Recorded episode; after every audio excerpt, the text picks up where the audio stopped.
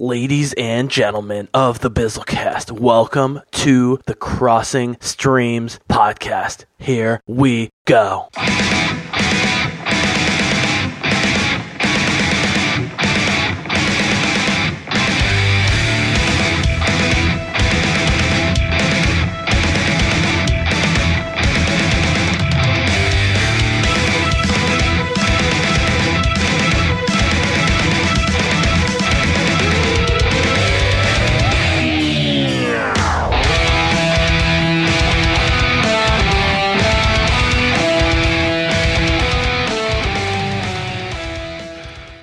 Oi, oi, streamers. Welcome to Crossing Streams episode eight, here with Maddie G. I am the Bizzle. Matt, we got an awesome premiere and some other shows to talk about this week. What is up? Hi, everybody. Welcome to episode eight of Crossing Streams, which I am subtitling, a k a. Sandworms of Crossing Streams. uh, I figured, uh, Jesse, you'd like that one. That is after Sandworms of Dune, the oh, eighth no. Dune book. No. Technically the second by Brian Herbert, but... You know, that was I was scrambling. You know, once you get past five or six, most series are over. So now it's really a challenge to come up with stuff. We may just start naming them after atomic elements at some point. Okay, a few things on that. That's brilliant, by the way. A few th- quick things on that, and then we'll move on. One, there has never been a like pseudo um, sequel series that I know isn't inferior, that I've wanted to read more but have resisted, than the Brian Herbert Dune books. I mean, every time I'm in the bookstore and in the sci-fi section, I almost want to just buy all of them and read them. But I know they're not that good. And, you know, I mean, the later Herbert books, Frank Herbert books, especially um, books five and six of the Dune series, are considered inferior or just really complicated, and they are really convoluted. But at least it's Frank Herbert. I don't think Brian right. Herbert's a great writer, although he is a great um, retainer of his father's property. Um, yeah. And he did base his two books, Hunters and Sandworms, yes. on notes that Herbert left. Yep. Now, I've only read. I'm gonna I, read them at some. I definitely gonna read them at some point. Yeah. Which is the book where Leto the Second merges with the sandworm and so becomes he, not. He, he doesn't yeah. become the god. He, children. Okay, it is children. I, he's I he's remember. having visions with uh, Ga- uh, Gamina, his sister. Right. The whole. Uh, and he uh, takes the throne at the end because the worms yeah. give him superpowers. Yeah. Is he that can, the he, third book yeah. or the second? That's the very end of Children of Dune, and then it leads directly into my personal favorite. I know, God Emperor. Yeah, God Emperor. I know most people would disagree with me, but there's something so deliciously and darkly funny about like him killing a thousand Duncan Idahos and so forth, as you know, and uh, he's the despot who knows he's the despot, you know. It's like... Um, You know, we talk about with comic book movies, it, it's fun when the mustache-twirling villains are self-aware and know that, it, like Damien right. Dark, for example, in recent yep. memory. Sure. So, you know, it's kind of fun that he knows he's such a bad guy, although he actually has a, a moral as well as practical reason for doing it. But anyways, just to wrap that up, I, I'm starting to feel a little bit better about the Dune situation, just because... The director, whose name I can't pronounce, that you can pronounce, who did Arrival, Sicario, is doing Blade Runner. Denis, oh, Denis Villeneuve. Denis Villeneuve, I, I feel pretty comfortable with. Um, I'm not sure what Legendary is going to do. Uh, you know what I mean? I mean, le- you know, Legendary basically made the Warcraft movie for China. Yep. And they made bank with that movie because of China, even though it made... nothing in the States, although it did beat the Great Wall in the States, and that movie made a ton of China. So um who fucking knows? So uh nice nice Dune connection there. Um and uh maybe we'll do a Dune podcast at some point. Although you haven't read all the books, right? You just read the first two, and then you've first seen the three. Many, first I've read three. Dune, Messiah, and Children, yeah. and then I quit. I, I just um, don't know why they can't do more shows uh on T V, sci-fi shows, sci-fi is in science fiction shows, maybe on the Sci-Fi Channel or not, like the f- original Dune miniseries in two thousand, which, you know, basically you could tell they went into it knowing uh, where they knew and accepted that they were going to have a low budget, and so they focused on casting, and they focused on writing, and they focused on amazing costumes and set designs right. and stuff like that, and you didn't even care that the sandcrawlers looked stupid because, you know, the rest of it was was so in the spirit of Dune. Um, I'm, I'm wondering if that's maybe the best the best format and something interesting to go forward, man. We, we can do a podcast on this, or this will just be a thread that we talk about. Uh, it, you know, is the art, the delicate, if not impossible, art of adaptation. Sure. Um, and this is going to be really coming into picture with The Handmaid's Tale on Hulu this spring, mm-hmm. because that book is a really, really important book. It was when it was published.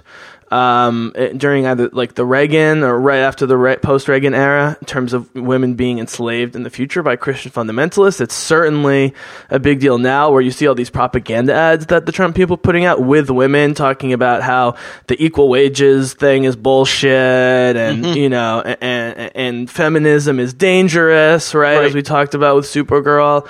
And so I'm not saying women are going to be enslaved in this country, but it, it, Handmaid's Tale is feeling a lot more relevant right now than they probably even realized when they started making it, because they started making it a long time ago, or at least greenlit the project, like maybe before Trump entered the race and any of this nonsense. So um, yeah, so as a tease, and then we're going to move on to The Americans, which premiered this weekend, which is one of Matt's favorite shows.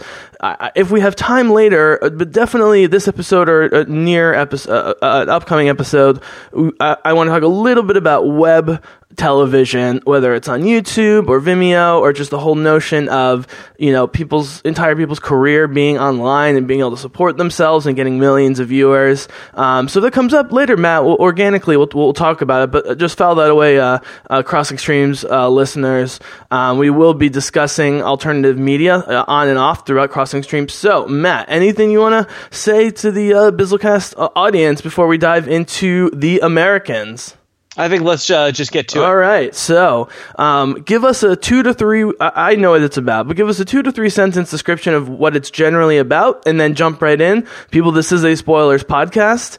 Um, if you um, are a fan of The Americans, then keep listening. If if you're not sure, then you should listen and then you go back, because let's be honest, we've all been spoiled on stuff, and if a show's good enough, it's always worth watching. Um, and if nothing else, you get to hear Maddie G talk about one of his favorite shows, which I personally am excited about. So go ahead, buddy. All right, so The Americans is a T V show on F X. It is now in its fifth season.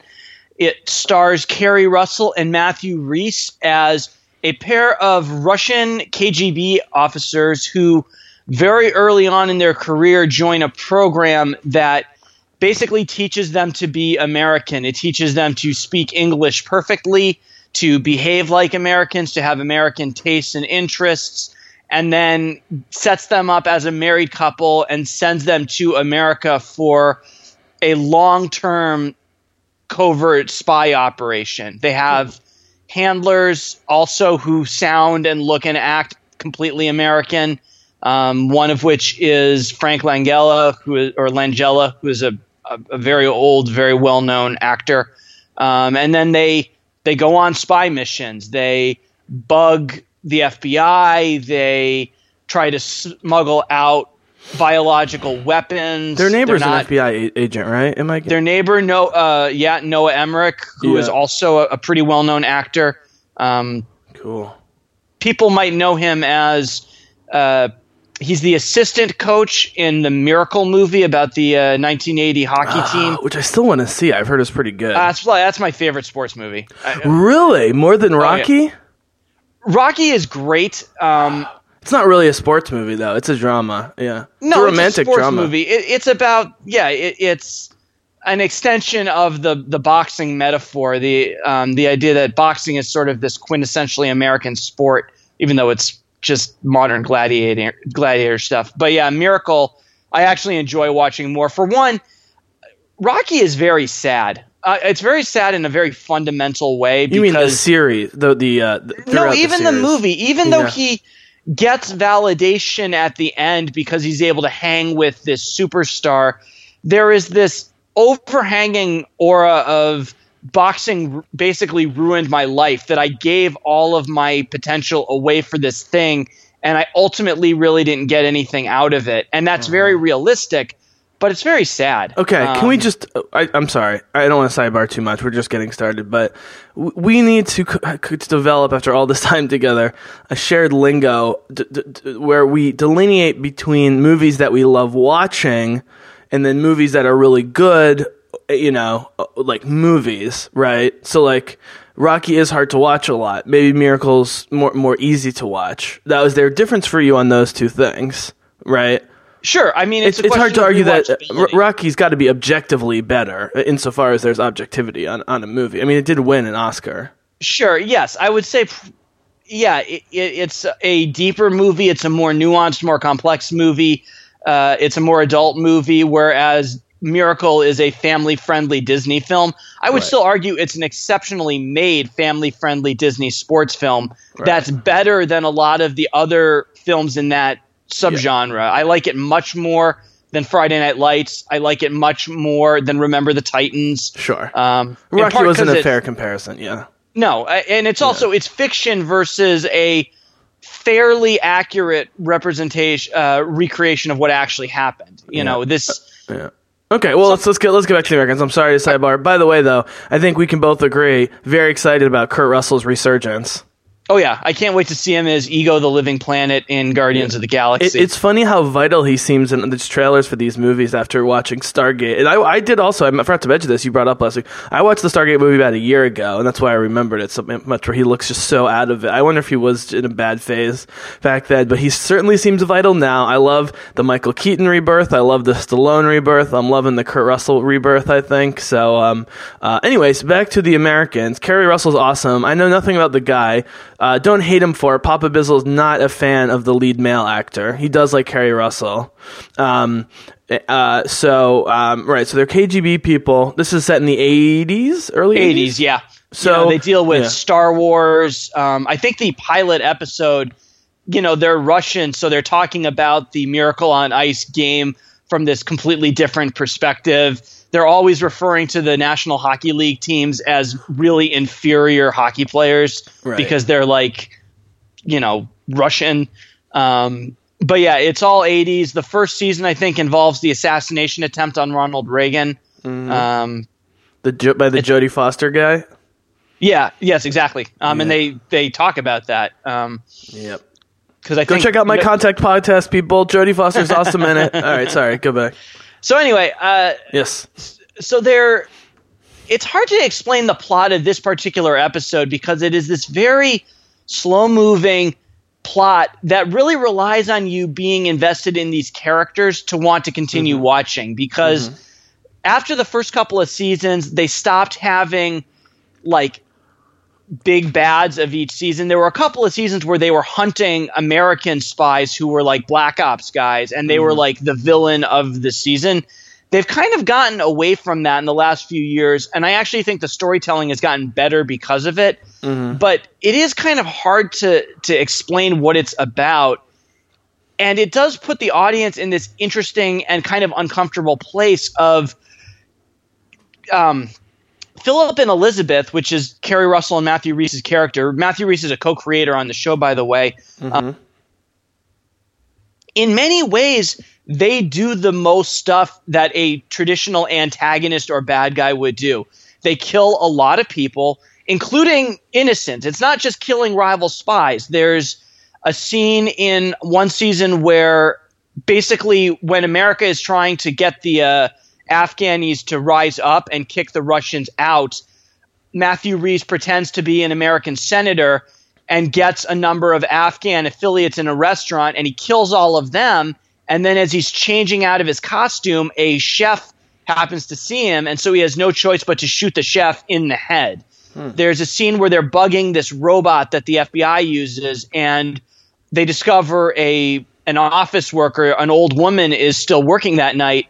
And Keri Russell sits with her and forces her to eat all of the pills in her heart medication bottle until she O Ds and dies, basically. Uh, you know, in this past episode, they're trying to extract a really deadly virus from a dead body, and they do it. But one of their friends, a guy named Hans, who's been on the show for several seasons, falls in, gets the the dead body, touches his skin, exposes him to the blood, and they're afraid he's infected, so they shoot him in the head. So they are, in many ways, the bad guys. Um, and that woman who they make O D actually says, you people are evil, and you're evil. You're even more evil if you think you're somehow making the world a better place by doing this. Um, hmm. So it's really this interesting place of you like these characters, you do root for them, but you do have to grapple with what they are willing to do for their country, for their job, arguably for their own survival. Um, and it's really this interesting, very deep look at politics and morality and how they intersect and how they blend together and how maybe nobody is exactly a good guy or a bad guy. They're just people. It's really fascinating, complex storytelling. All right. Um, I have a lot of questions. Okay. One, Keri Russell is American. Matthew Rhys, Rhys, Rhys? Rhys is how I think it's Rhys. pronounced. Matthew Rhys is English. Um, do you buy them as Russians pretending to be Americans, just from a yeah. straight up performance standpoint? Yes, because they have really they speak they Russian speak, to each other, I assume, at some points, right?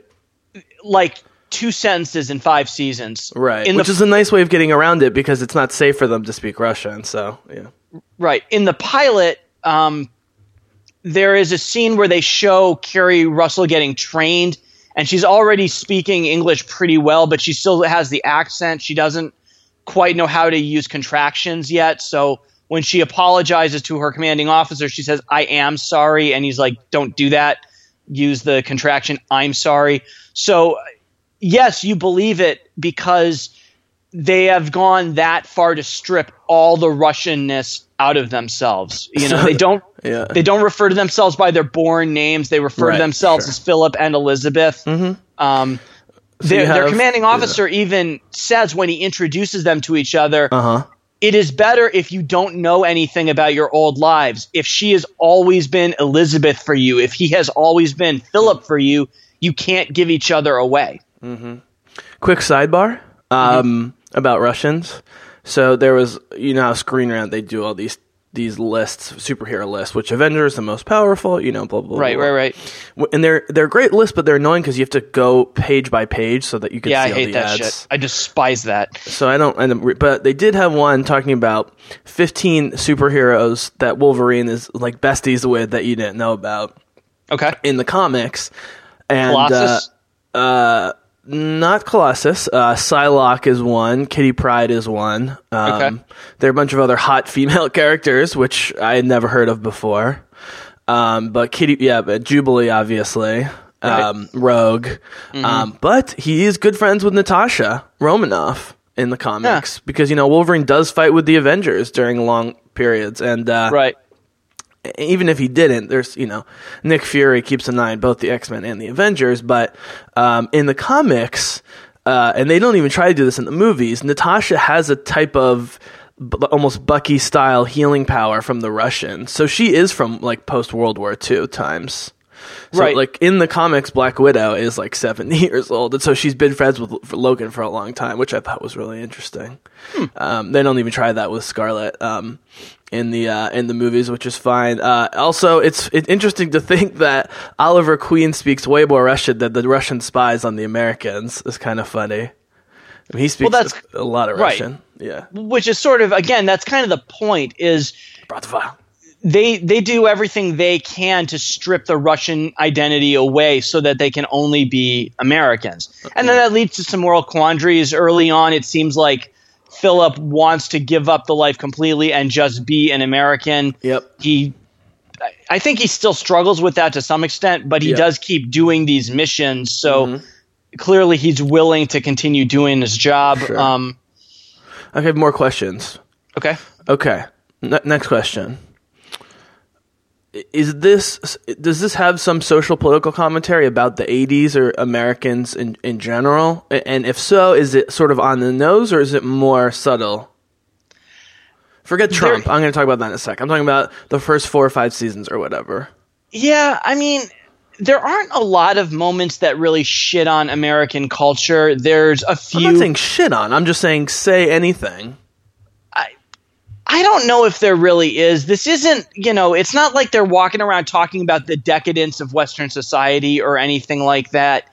They don't seem to even really be communist, you know, in their perspective. Although, you know, when they talk about what they want their kids to do, Elizabeth said, well, maybe they'll get into trade union activism. Um, mm-hmm. They don't have to just be Americans. And then the last few seasons have been about debating and slowly maybe coming around to the idea of training their daughter, who is American born and thus is a true American citizen, uh, to be a second generation sleeper K G B agent. Um, uh-huh. So this leads to my next played, question. Oh, sorry, go ahead.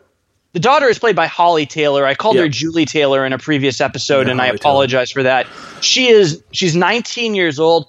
She is terrific. She's mm-hmm. really, really, really good. Um, cool. Um, she's Canadian. Um, she's born American, or she's Canadian born, but she's an American actress. So maybe she was born in Toronto and then yeah. moved here.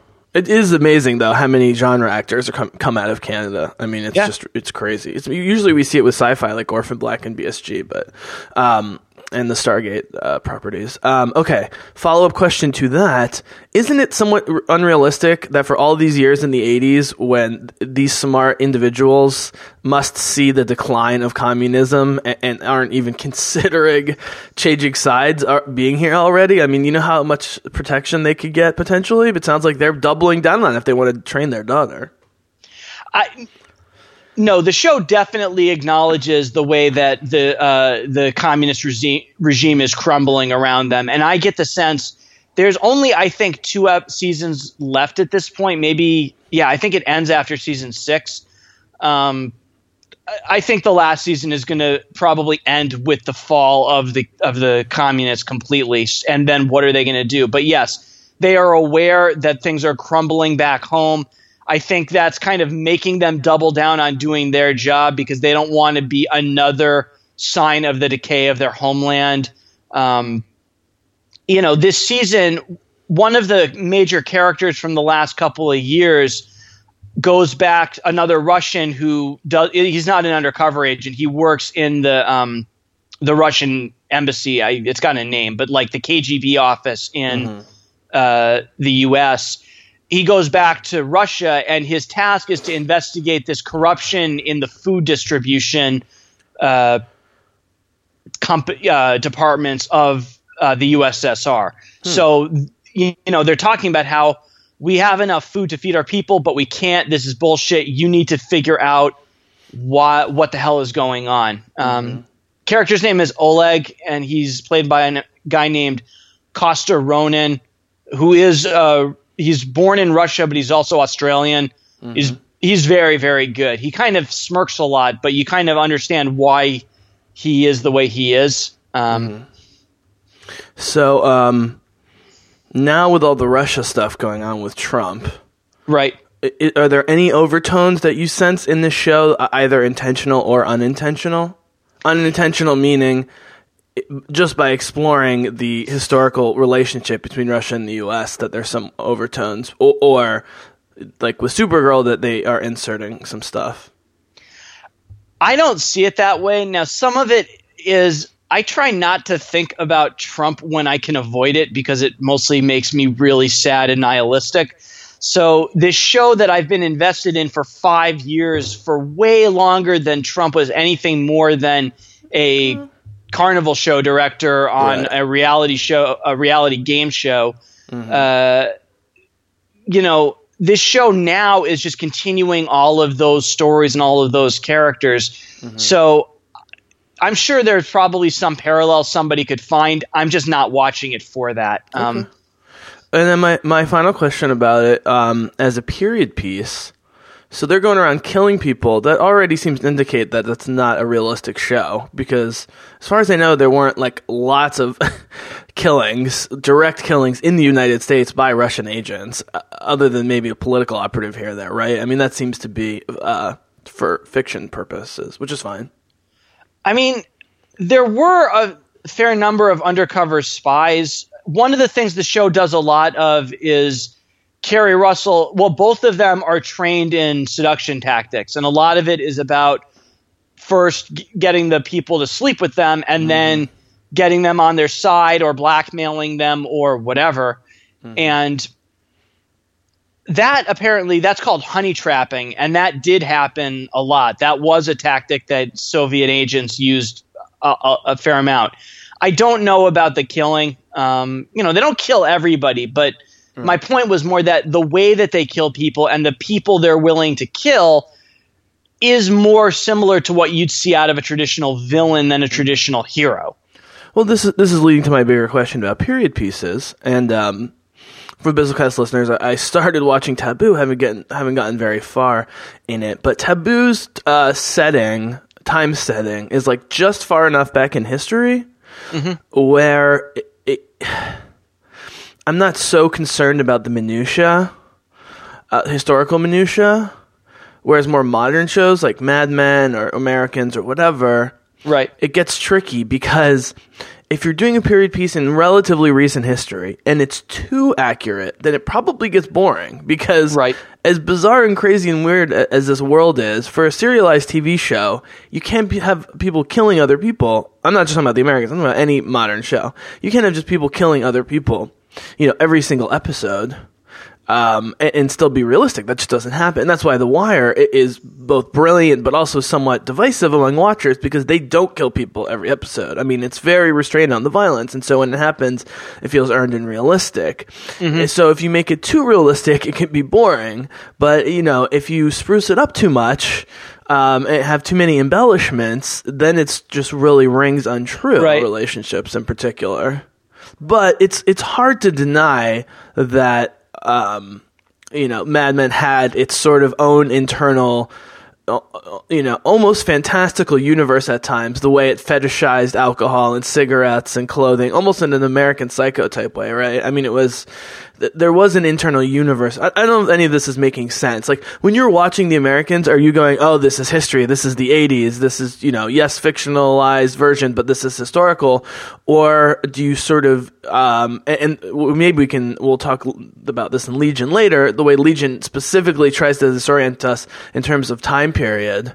Um, are you feeling like this is sort of a historical drama, or it's just sort of a suspense drama that happens to be set in this period, if that makes sense? Yeah, I would definitely say it's the latter. It's okay. a suspense. It's a drama that happens to be set in the eighties.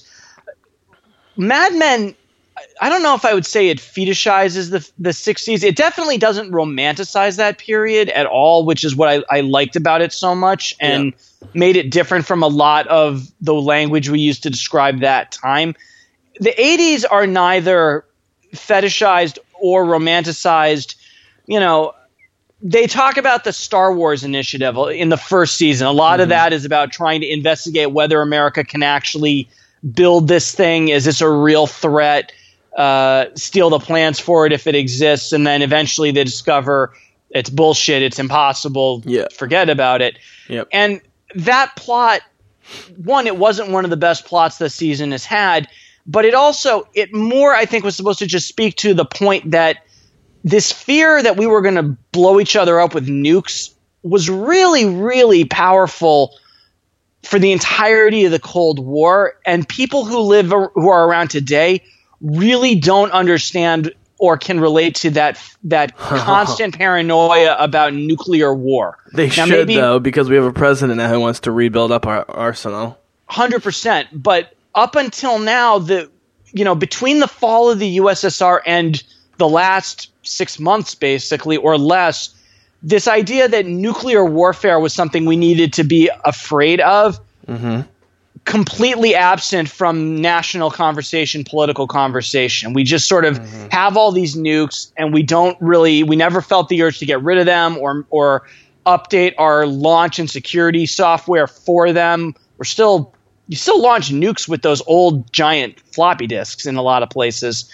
Um, and so this show, by talking about Star Wars, yeah, it's a little silly in retrospect, but if you were around in the eighties and you were really nervous the other side was going to launch ten thousand nukes at you, right. if you heard about something that could protect them from response, from a, a you know counterattack, you would really be afraid of that because you would be afraid it would be the, they would have the one thing that would pre- stop – how to put this – they would have the thing that gets rid of deterrence, which mm-hmm. is the theory that if I use my nukes, you'll use yours. Neither of us can use them. Mutually assured destruction. Right. And if their ass- destruction isn't assured anymore, Yep. They have no reason not to destroy you. Right. Um, Which is why the most terrifying uh, scenario still today is, are loose or rogue nukes. Because absolutely. E- even if you're talking about Iran or even North Korea, they might do missile tests and threaten to do stuff, but they're not going to launch it because, you know, like if Iran launches, Israel and the U S could turn Iran to a pile of rubble in an in right. a, in an instant. I'm not saying this is good. It's, you know, it's not the preferable no, I- scenario, but it, but it, you know, it seems to ensure like a ninety-nine percent chance of countries not launching nukes at each other, as opposed to a suitcase nuke bomb, which is exactly. really scary. Yeah, but. Uh, It, I really believe that if one country launches one nuke, it will put a – I mean, we're basically – this whole thing of deterrence is a mind game. And yeah. the only thing that it takes to end it is one person saying, I don't want to play anymore. And when they yeah. quit, everyone will quit. And then nuclear yeah. war will become a legitimate extension of conventional warfare. And then yeah. we're all screwed. Um, I think if the Americans was more politically – directly political – I would be more interested. In fact, I would if they combined Homeland and The Americans, I would love that show. I mean, if they use the modern day that Homeland does, but instead of jihadists, they you know have had a Russian scenario. Because let's be honest, man, Putin's been in power for a long time, and right. there's probably this stuff going on at least as much today as in the mid eighties. It's you know, it, I mean, it, it's taking a much different form. But if you can, if you if you consider all the political operatives and, and Trump's and other people's, you know, offices who are either direct or indirect Russian agents, and who knows, you know, economically they have all sorts of stuff going on. The Ukraine, Putin's right. causing all sorts of trouble all over Europe. He's, I mean, Putin will fund any uh, anti-authoritarian group um, in Europe just to stir up the, the go- government in like Scandinavia, Central Europe, Western Europe. It doesn't matter if they're fascists or communists or whatever. He's sending them money just to create shit. So I think that would actually be really interesting. I mean, think about this. What if after season five or, or, or six, they, they do a time jump and we were with Holly in the modern day doing the same thing for, for Putin or something? That would be really cool. Um, it just seems like I appreciate the restraint not being overly political, but if I'm going to watch a fairly recent, uh, you know, period piece, um, I guess I'd want some of those overtones, although not heavy handed. It's really delicate balance. I'll give you that. Yeah, it's also, I mean, this is now thirty years ago. It's not as recent as anybody might think. And I, when shows late in their existence go through a massive tonal shift, it usually is not a good thing. So I am much more comfortable with The Americans sticking with this time period, sticking with the culture as it is.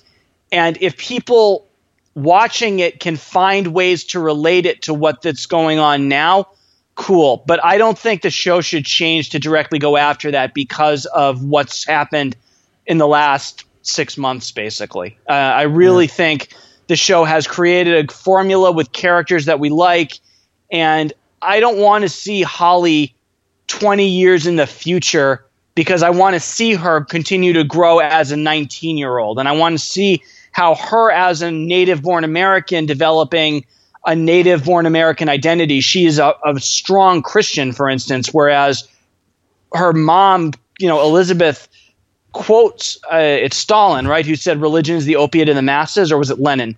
That was no, that was, or was it Marx? Marx. That was Marx. Okay, sorry. I've, it's been a while since I've read the Communist Manifesto, but um, well, but yeah, he's been quoted extensively by people like like Lenin, Stalin. Okay, so but you know, neither care when Elizabeth finds out that Paige has been going to a church and wants to get baptized and, and everything, she is livid about it. She, I mean, she comes around to it eventually, uh, but she is furious, and Philip is not happy about it either.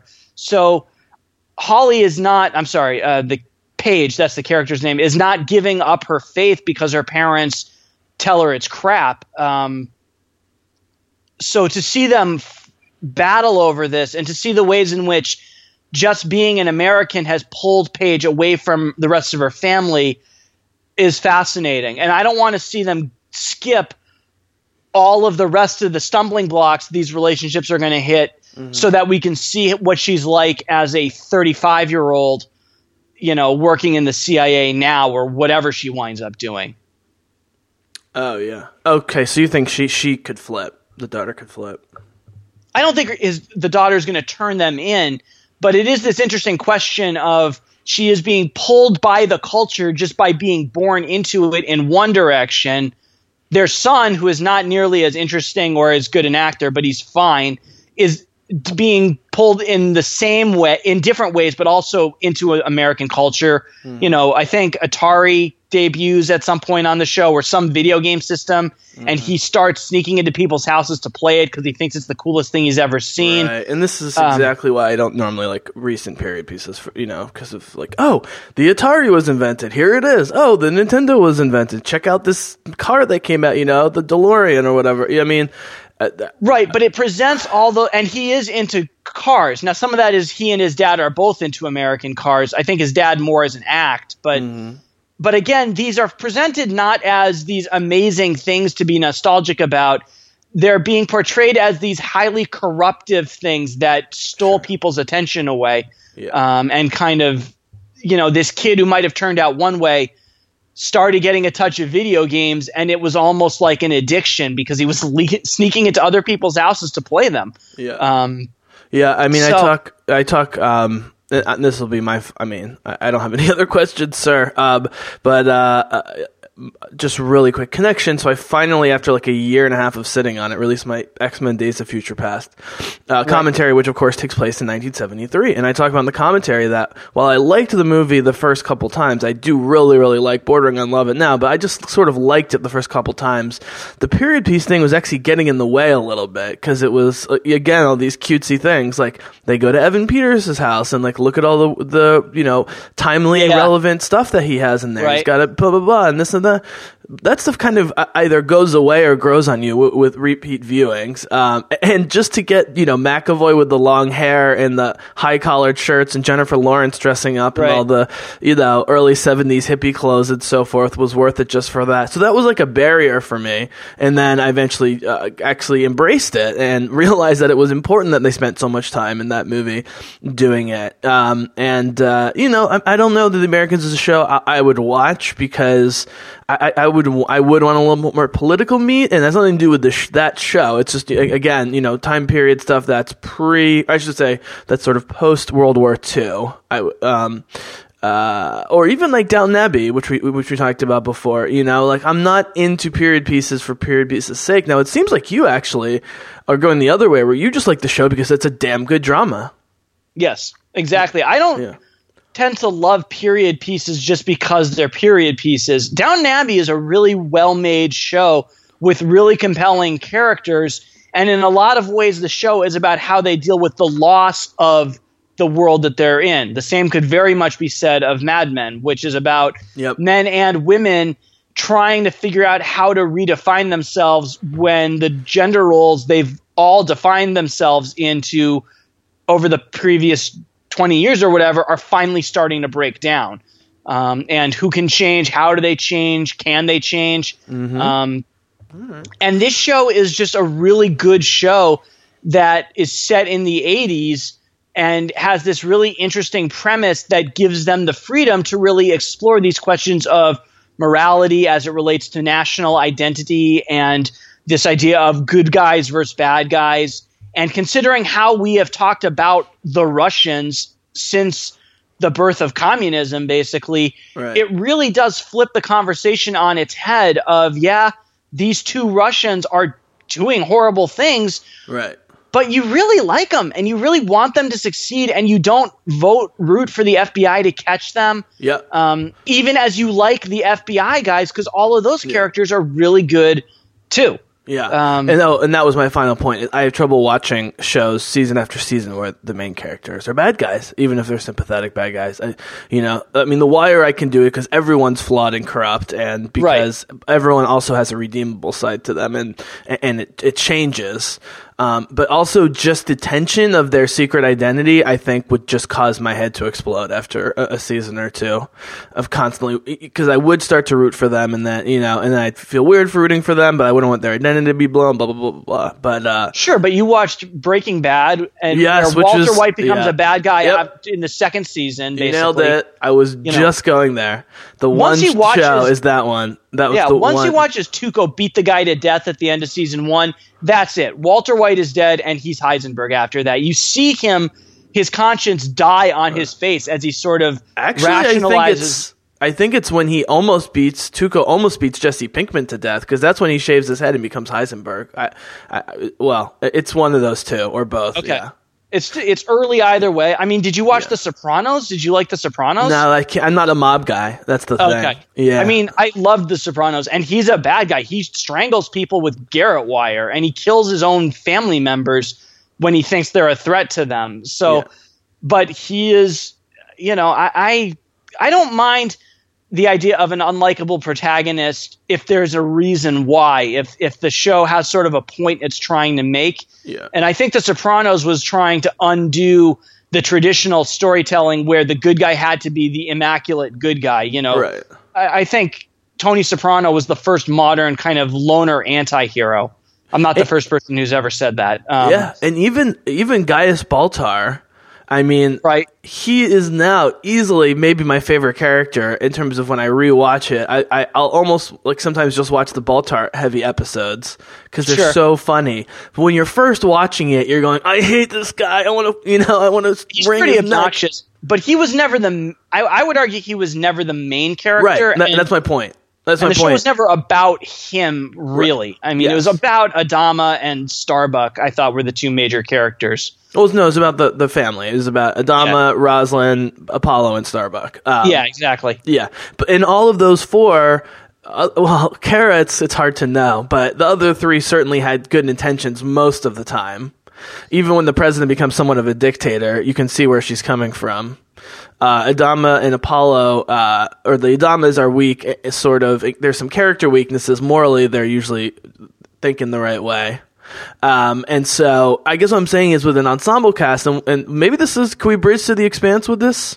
Yeah. With, with an ensemble cast, you can have characters go dark, light, dark, light, neutral, you know, but as long as you have enough characters that you're rooting for at a given time, or characters like, um, you know, Wes Chatham's character, uh, Amos, um, right. who goes through some ambiguous and not totally clear shit uh, in this Uh, uh, season two, episode seven of The Expanse called Seventh Man, which aired this past week. You know, Amos is clearly the most uh, flawed, you know, morally and just disturbed in the head.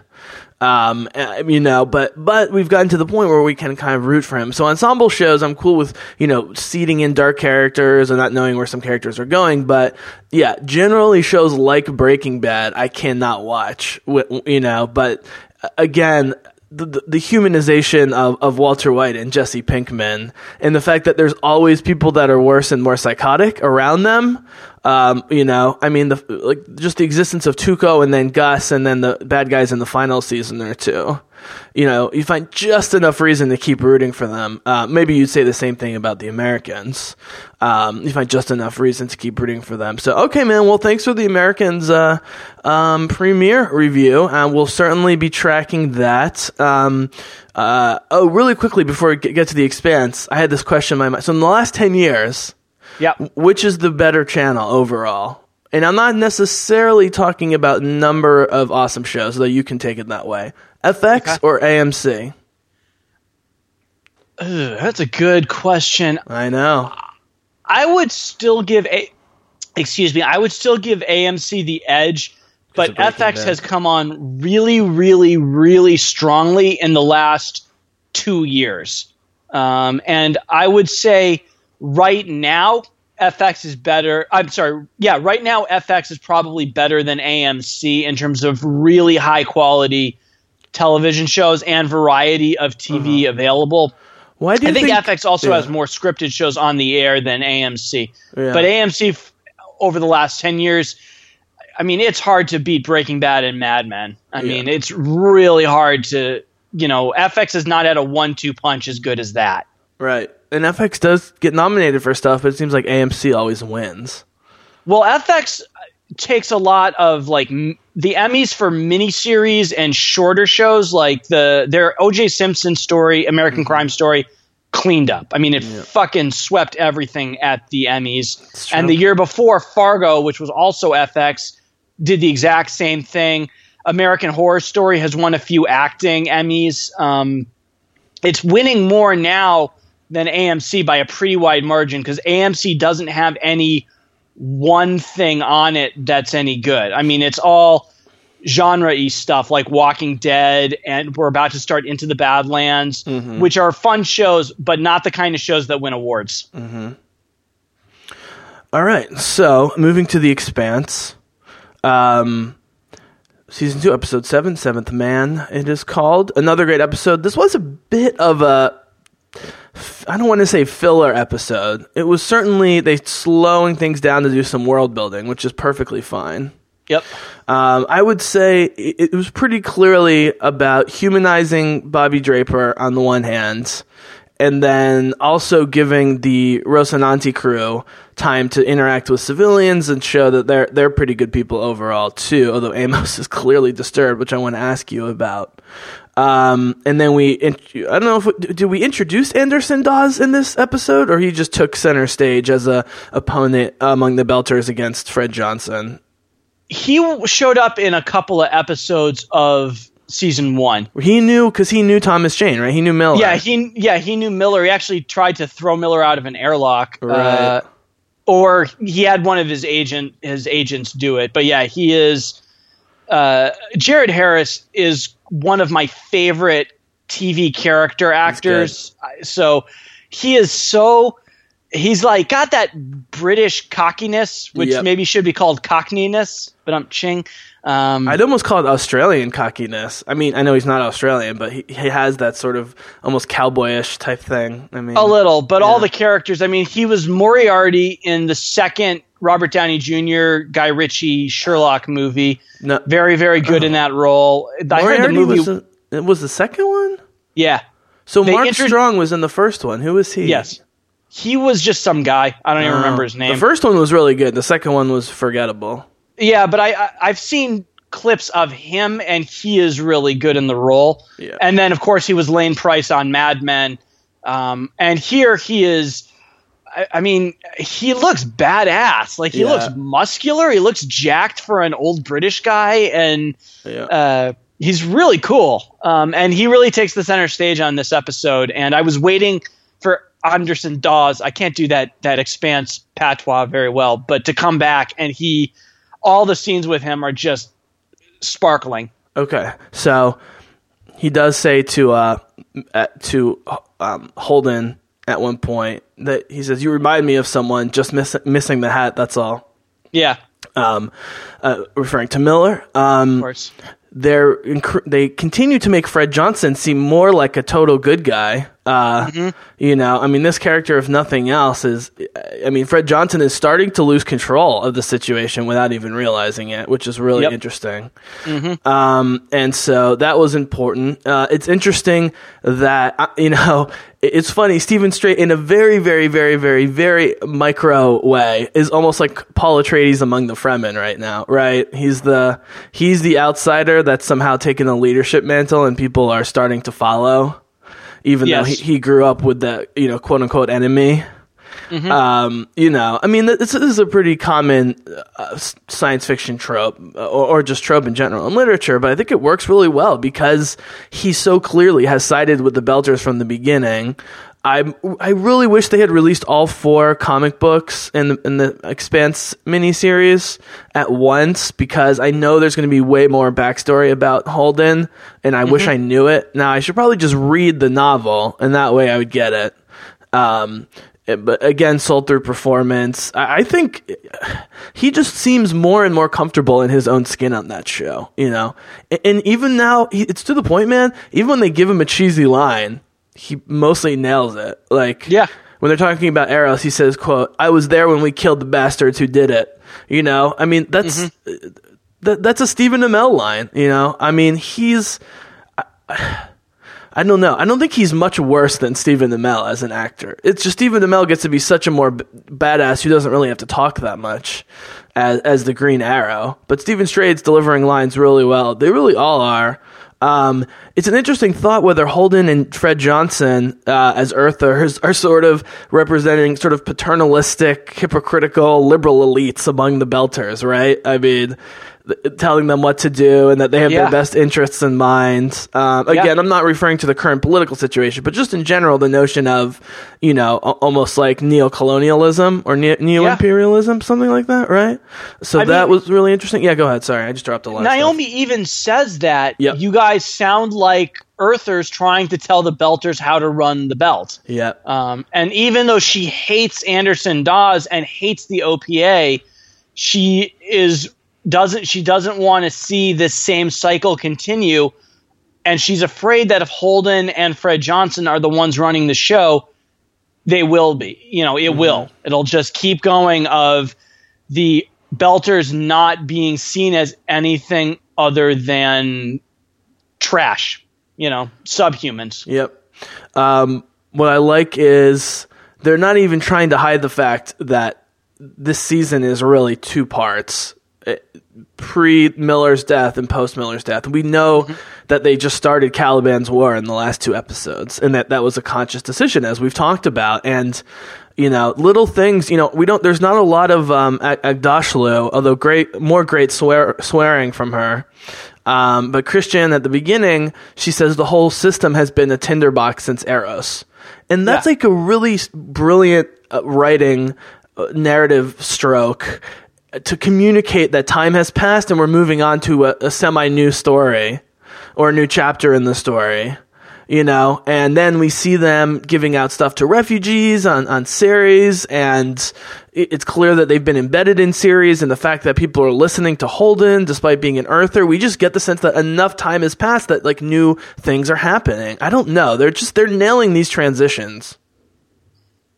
I, I would agree with that completely. Um, um, and then just a couple more quick thoughts. Um, I mean, they're they've given Gunny. It, Uh, let's put it this.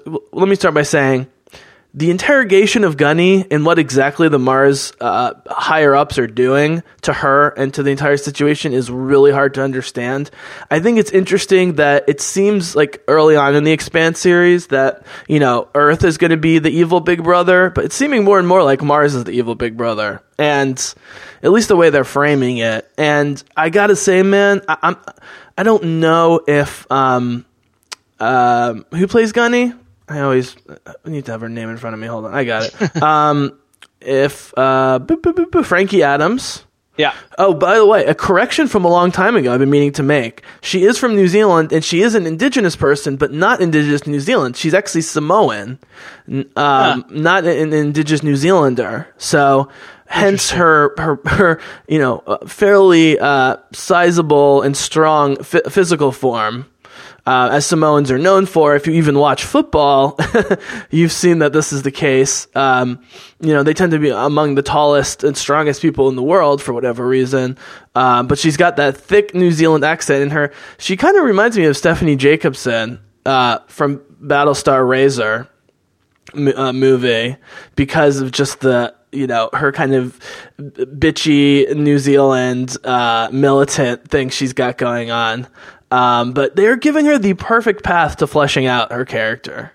Even though I was hoping for some more space combat stuff, uh, I'm actually really cool with the decision to to take her on her own solo journey now, where she, the people that she was ready to just die for an episode ago, she has to be questioning and suspicious. Out, yeah. yeah. What was your interpretation of, uh, you know, sort of the, the, the text and the subtext of what was going on with her? So clearly she saw something that, uh, you know, she was talking about the seventh man, which was the one the Earthers were really shooting at, and it didn't have a spacesuit on. So clearly this is either an alien or a protomolecule infected human. And it would seem to me that somebody high up in the Martian government knows what that is. And once they found out that she knew about it, decided to censor her, which does make sense that if you were Jules Pierre Mao and you're trying to create a war, you probably want to have agents on both sides to make sure you get the outcome you wanted. Because if you that way, if you run into somebody like Christian who wants to prevent a war at all costs and is really formidable, you have a backdoor way to get the outcome you want, even if she succeeds on her end. Um, I still think that my initial prediction that she will do something on her own. She will go rogue that will essentially cause the a war to start. I still think I'm right about that, because now she feels like she doesn't have anybody on her side.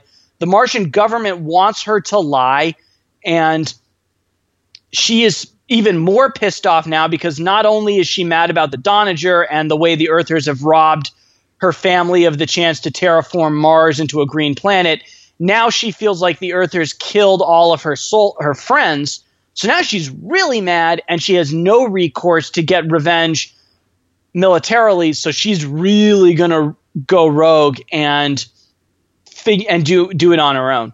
If she's not on the Rosinante crew by the end of the season, I'll cut off my left hand. It seems that impossible. I don't see coming. I, I think more oh, she's yeah. going to be a season two character and get killed. I I, I just don't. No, no, no, no, no. You might be right. I don't think she'd fit in, and I just... That's the point. That's why it'd be great. Her, they, all of them would be butting heads with her. They need another woman. She'd be the best fighter among them by far. And if she wants to start a war, and Mars is selling her out, and she sees Earth as the enemy, then the Belters is the clear people to go to in her situation. I don't know. Yeah, I, I it could happen. I if mean, they cer- build up her character and build up the Mars fighting force thing, and then she just gets killed without ever doing any real combat, I'll be really disappointed, because she looks like a badass, and there's no way they cast someone who looks as strong and badass as her and not have her fight. Um, and, and to spend all of this time, I mean, the only slow parts of this episode were sort of the long um, interrogation stuff that was going on with her, which I was fine with. Uh, I just feel like if you're building this character, as you pointed out, they really were waiting till mid-season. We didn't see her first half of the season. Now that we're in Caliban's War, and I assume we're going to take Caliban's War into the third season, so I, maybe she will die in season three. I highly doubt it'll be the end of the season after spending so much time with her and only having a handful of season, uh, of episodes left in this in this season. And I'll be disappointed because I really like her. I think the the the, the this really like one-dimensionally badass character and how she's played it since she was almost killed and how vulnerable she is. I mean, the makeup work they did on her, it just looks great, and, and she's doing an, a really good job, I think. So I'm hoping she ends up on the Rosinante, but I'm certainly hoping even more that they don't kill her, uh, you know, soon. Or there yeah. better be a good reason. There better be like a really good reason. Yeah, I just everything about her strikes me as she is kind of, without realizing it, being maneuvered into an outcome that she wants, but that other people want more. No, she and calls the guy ultimate- out on it, and that amazing thing. Right, but she goes, wait, did yeah. you just tell me that you wanted me to say that we started shooting? And then the guy says yes, and he tries to rationalize it, and she like cuts him off, and she's like, that's total bullshit, but whatever, or something like that. I mean, she she totally knows what's going on. She does, but even she might not be. It's this thing of, do they can they predict how a character like that would react if they tell her to do something? And so if they can tell, if they know what she's going to do, are they censoring her with the knowledge that it'll probably lead her to do something that creates a war? Like, again, who is pulling the strings that is leading to the decisions the Martian government is making with her? That's mm-hmm. that's the question that I really have, and that I'm hoping we get an answer to in the coming season uh, episodes. Mm-hmm. I think ultimately she'll be sacrificed, essentially. She's a pawn being moved around, and then she will be sacrificed to create some larger outcome that somebody else wants, okay. whether it's All right, let's Mars put a bet on or this. The Mao Corporation let's or I don't know we'll, what. We're putting a bet on this. Um, let's see, what should we bet? Something not too expensive but cool. Um, okay, the Expanse comic books. Four, four. Okay. It's a four, four of them. Okay, and uh, they'll probably go on sale when all four are released. So it won't be that expensive. So the bet is. She is, for me, the following have to be true or else I lose. So this is going to be easier for you, okay? She will be alive at the end of season two. She will be on the Rosinante crew or at least having interacted with them and is sort of going rogue. Um... and, uh, you know, working with them to potentially, you know, st- stem the war from that angle or try and use them to start a war from that angle. But basically, she's going to get away from the Martians who are drugging her and shit like that and, and, and try and meet up with the Belters. So she has to be a- alive and engaged with the main crew by the end of season two. That's the bet. Okay. So if those things happen, I win. If if neither of those things happen or something else happens, you win. Sure. All right, let's go for it. All right, there we go. Boom. Um, speaking of which, when is The Defenders coming out so we can finally f- find out that Jessica Jones is, in fact, the leader of The Defenders? Who owes who a comic book or whatever? Um, I'll oh, by the way, up. Wolverine, very engaged with the, the hand stuff in the comics, actually more than Daredevil. um, that was originally, uh, yeah, all the Japanese stuff uh, started with Wolverine and Psylocke and stuff in the eighties. Um, so they, they repurposed that a little bit. The, actually, you know what? This is a good transition, man. Well, I don't want to cut you off if you have more to say about The Expanse. It seems like we're, we're you know, this was a pretty, pretty easy to uh, digest episode. Yeah, um, I, I was going to talk I, I about Iron Fist and the early reviews being really poor. And with my bad experience with L- Luke Cage, which got great reviews for the most part, I'm going to definitely watch the pilot of Iron Fist. But if it's bad, that might be it. Now, we are for sure going to review the first episode. And if it's decent, I'd say we could fit in the first two or three, right? But yeah. You sent me the initial link of the early reviews. So w- what are you hearing and what happened? All right, so uh, Defenders, nobody knows quite when it's going to come out. My hunch is fall. Luke Cage debuted in September twenty sixteen.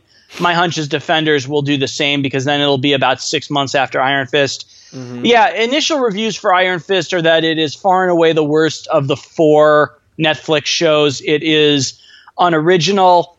Uh, they're not calling it racist, but they're just saying it's not well conceived. The characters are blank. The dialogue isn't interesting.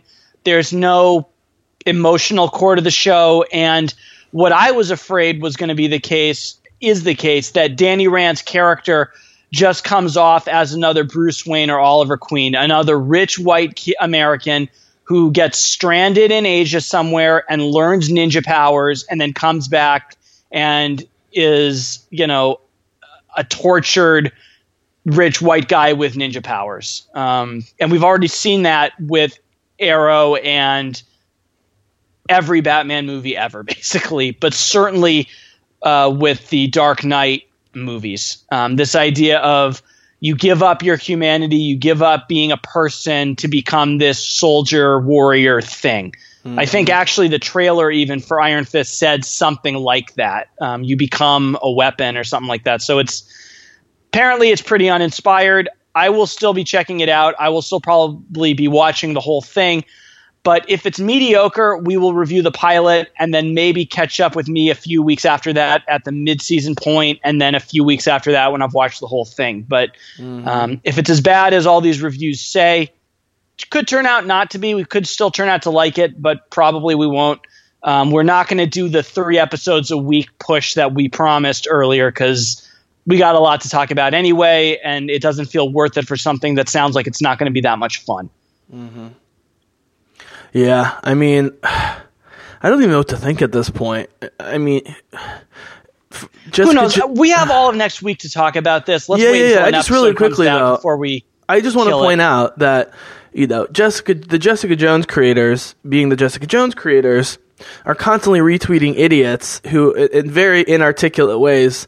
Uh, make highly disparaging comments like Jessica Jones is crap, Daredevil's the best show ever, Luke Cage so much better, Jessica Jones boo, you know, all this Wait, hate. Who are you uh, talking about does does this? The actual Jessica Jones, uh, whoever runs the Jessica Jones Twitter feed, retweets morons trashing J J and and then make snarky comments about them or whatever. Oh, okay. Like in the voice of Jessica Jones, even though it's not right, Cr- right, Kristen I Ritter. Yeah. Um, and so, you know, like, the initial reaction to the most recent Iron Fist news or or trailer a week or two ago, all the nerds were like, "What? No costume? Season one?" You know, I mean, yeah, that's yeah. you know, like one of the most controversial parts of Daredevil season one was that he didn't have a costume. Who fucking cares, nerds? Season one of Daredevil was a billion times better than season two, and I didn't even like season one that much. Jessica Jones is never going to have a costume, and, and that's amazing, you know? But but I will say, on behalf of those nerds, if you're going to put out mediocre superhero stuff, then you have to do the Arrow and Flash thing and make it totally comic booky and pulpy, right? I mean, if, if, if they just stopped taking these Netflix series so seriously and had more fun with them, even in wearing goofy costumes, that would at least, you know, and, and, and comic comic booky, larger than life villains, like right. large psychic talking gorillas or whatever you have in Flash. Exactly. At least you have something to hold on to there as a comic book fan. So I don't know who they're trying to please at this point.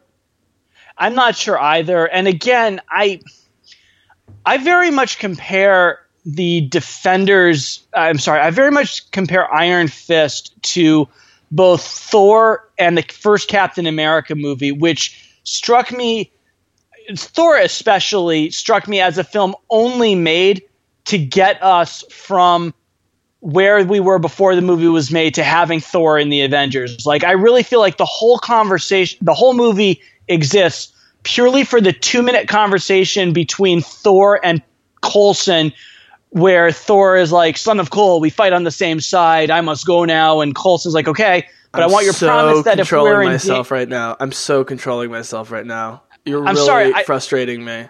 I, I I recognize that, but I really think Thor is still better than Thor: The Dark World. But I really think Thor is purely there so that we have a reason why he's in the Avengers. And they literally call Captain America the first Avengers, and they end it with him meeting Sam Jackson, and then immediately when the movie is over in theaters, it goes into the tra- first trailer for the Avengers. Thor, so Thor one is the only time we see a multi-dimensional Thor. Captain America gets more and more dimensional with each movie. I think first Avenger...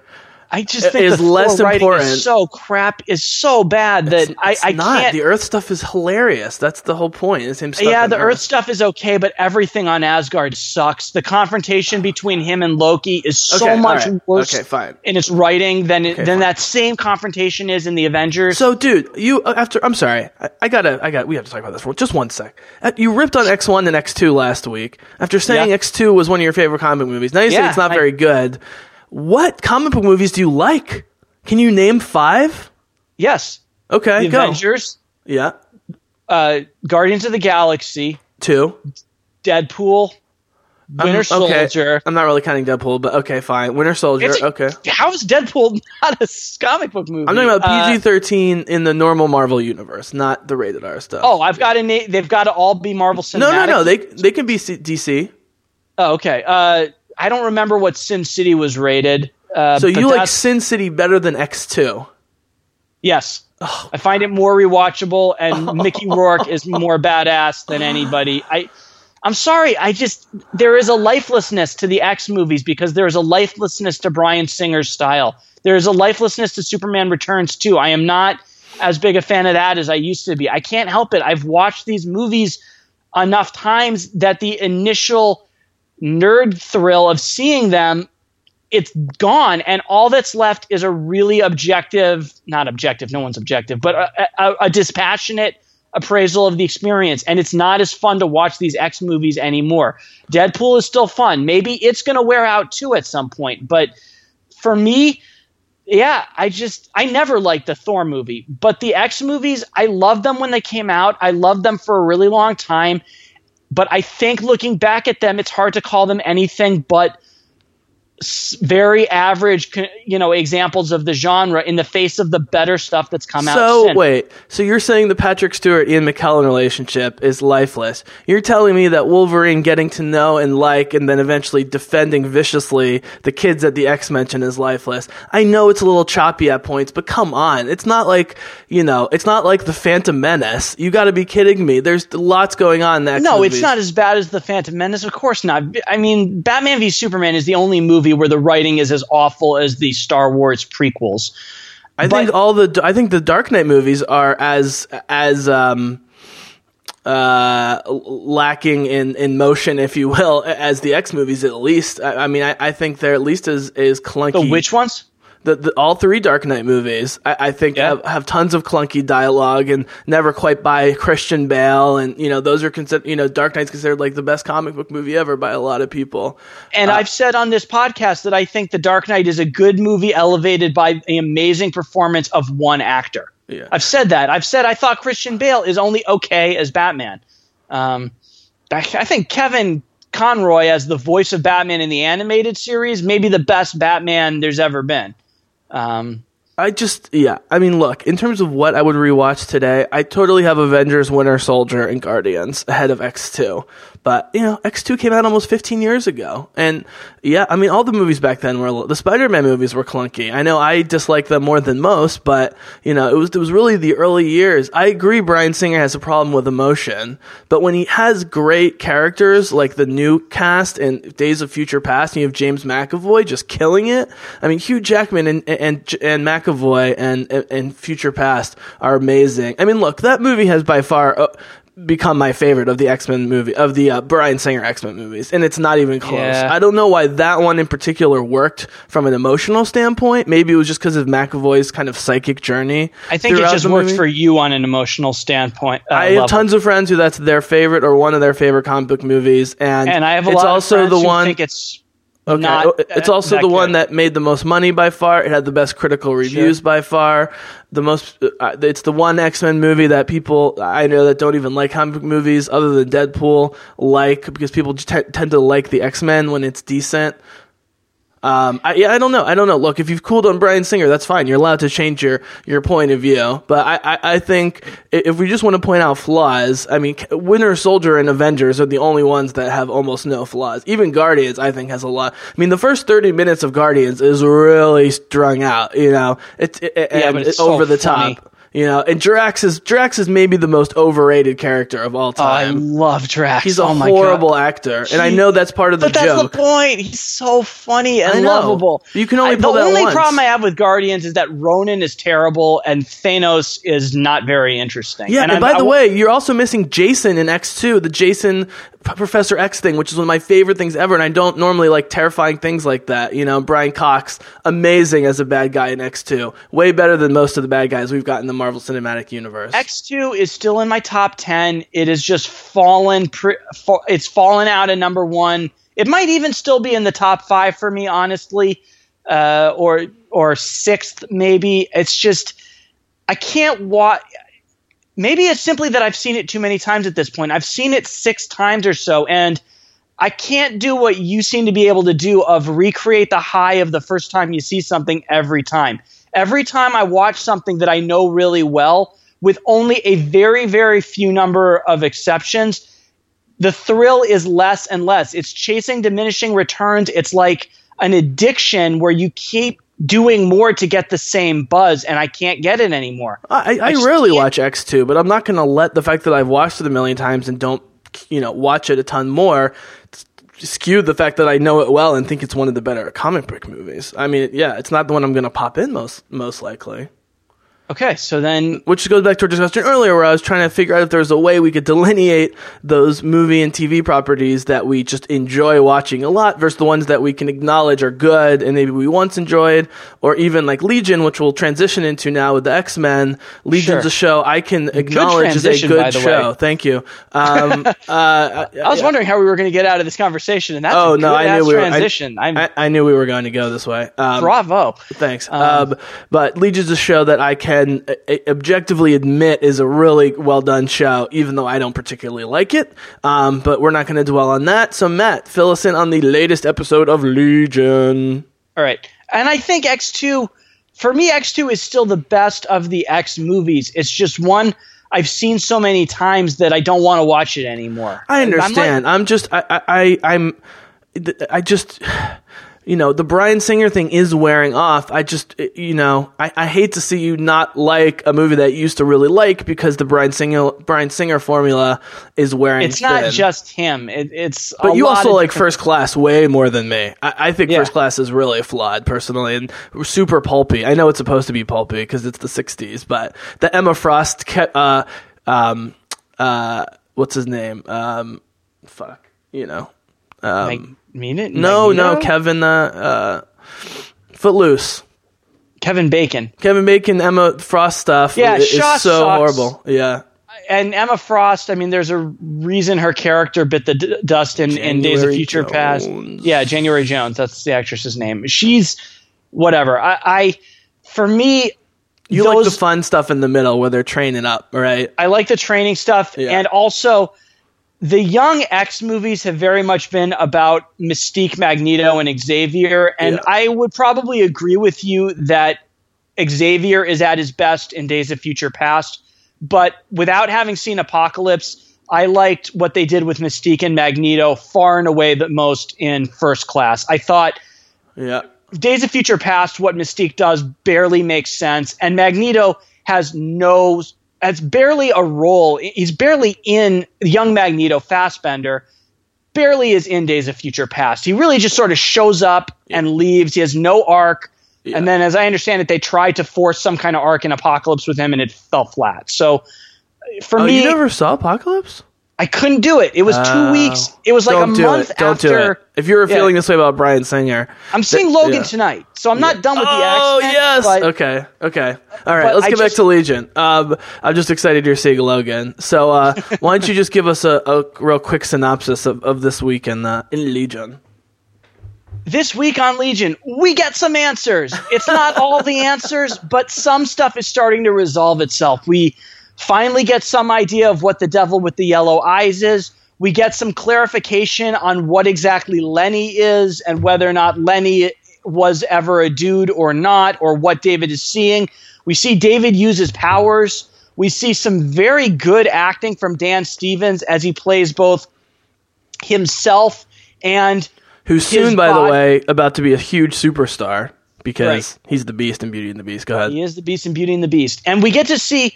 So to rescue Amy, he basically allows the devil personality to take, which we're going to get into spoilers. It's revealed maybe some kind of transplanted consciousness from some other mutant that like infected him when he was a kid, almost like the hive parasites in mm-hmm. um, Agents of S H I E L D.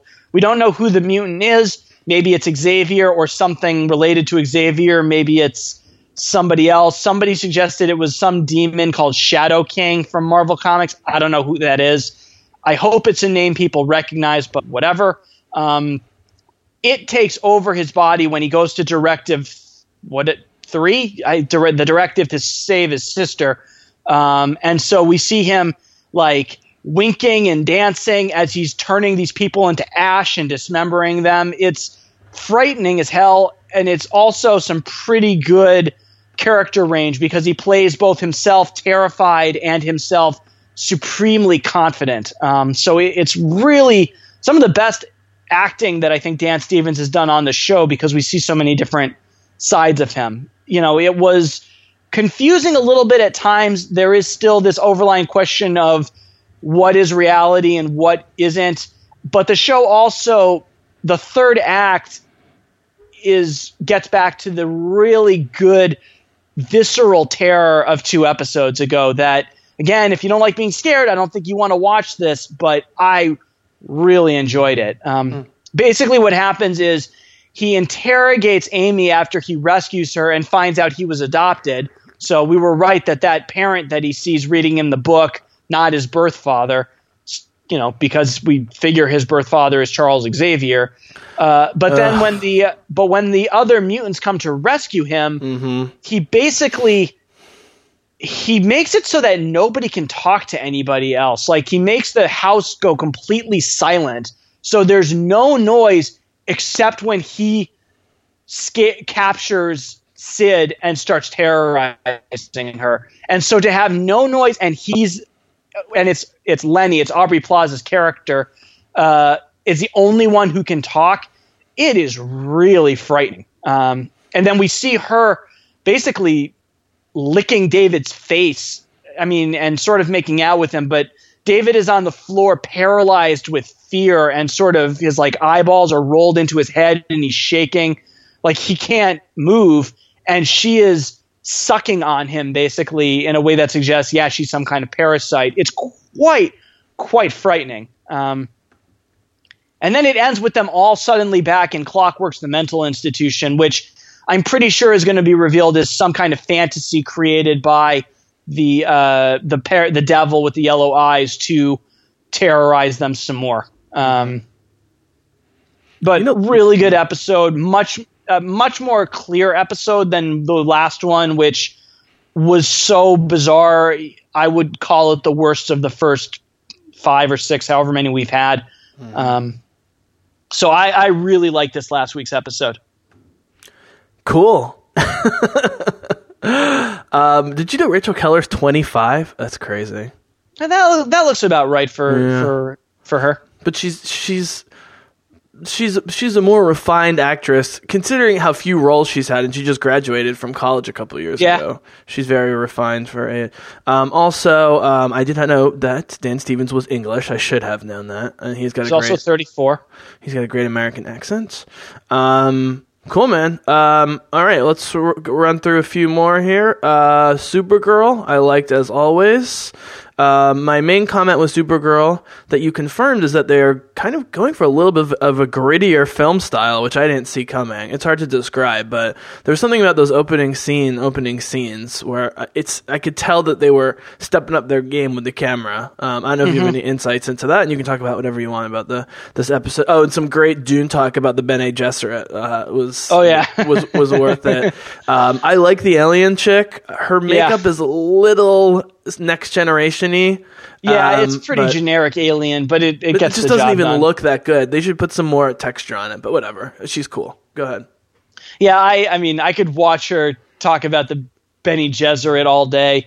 Another sign, you know, that this show is on is clearly taking kind of a side in all of, in this culture war that it, it's trying to weigh in on yep. is they have, of all the people she is talking about, the characters in Dune she likes the most are the badass you know, witch coven, basically. Hell yeah.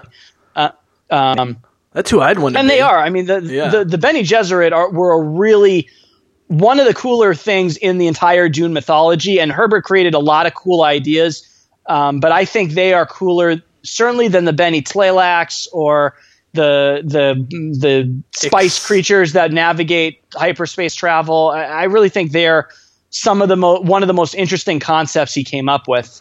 Oh, yeah. Well, and the thing is, the, just establishing the, with exposition in the first book, it's so clear the Bene Gesserit have been running the show from behind the scenes for millennia.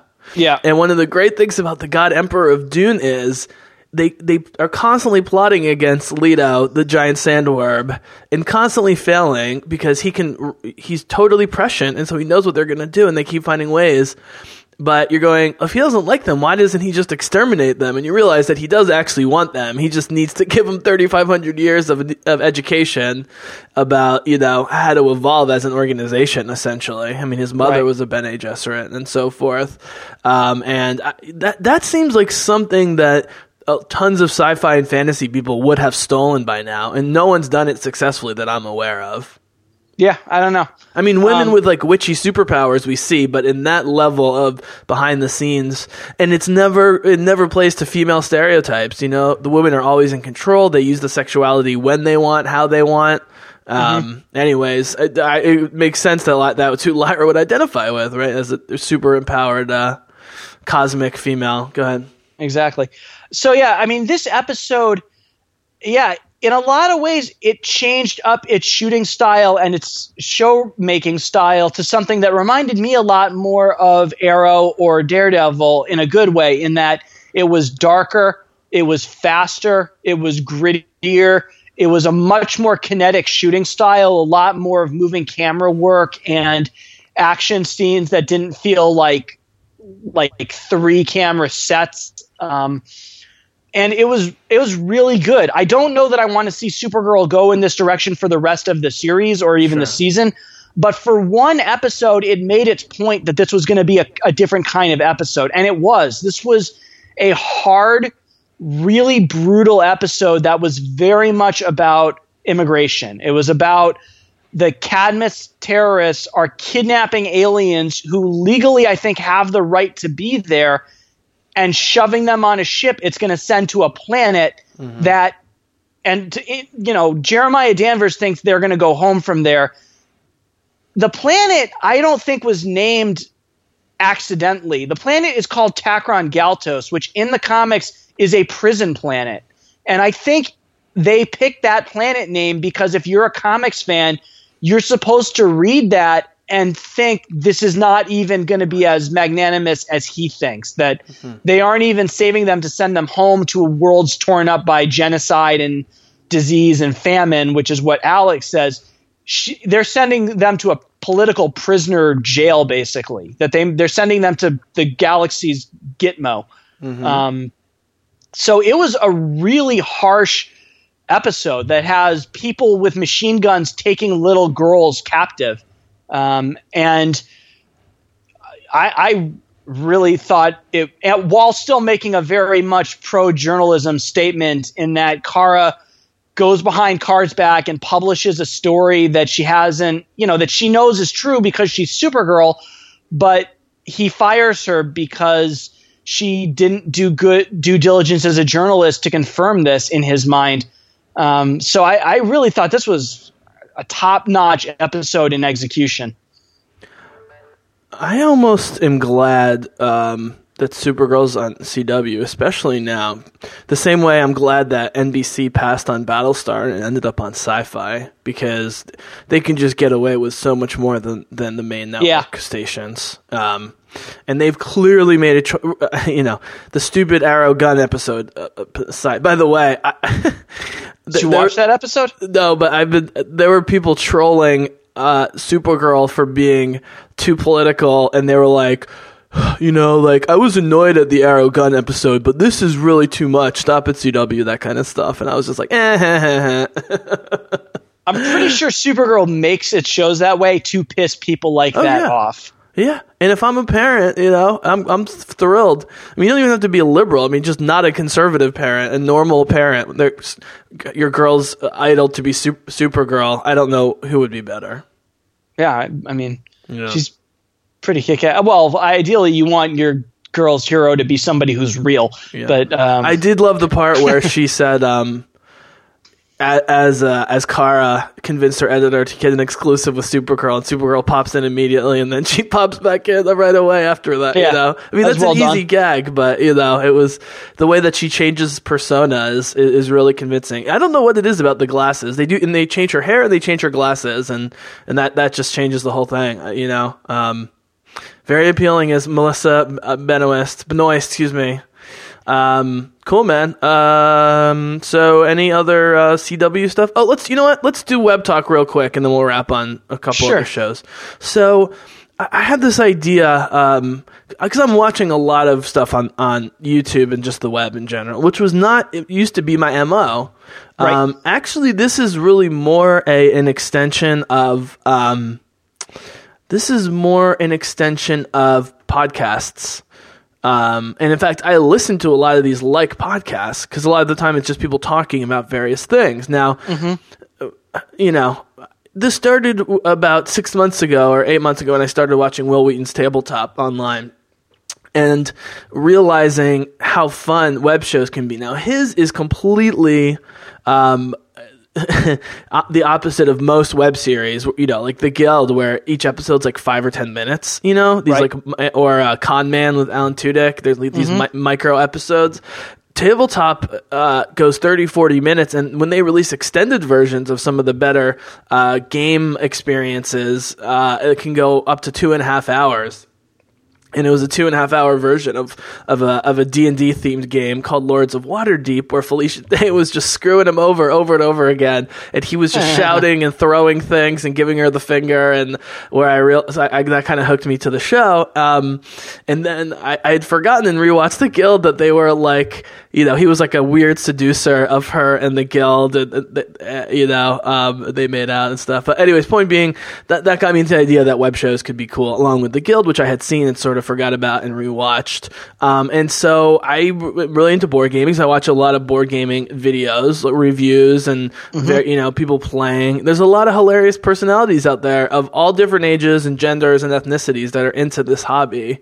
And it's very entertaining. Um, I do pay the five dollars a month um, for project alpha dot com, which is where you get Geek and Sundry and um, Nerdist videos. Okay. Most of them I'm not a big fan of. Um, they, you know, uh, some of them are really short. Like they have this guy that looks like Chris Hemsworth that that uh, does short science videos. Like the most recent one, I tried to send it to you, but I was like, oh, Matt's not gonna be able to sign in. He he does a seven minute video about whether Wolverine's claws could pierce Superman. Oh, okay. And cool. uh, the conclusion he came to was based purely on science if Wolverine's claws are as sharp as, you know, the sharpest obsidian, which is like three nanometers, um, right. he would be able to pierce Superman, because at that point you're actually going between molecules and particles.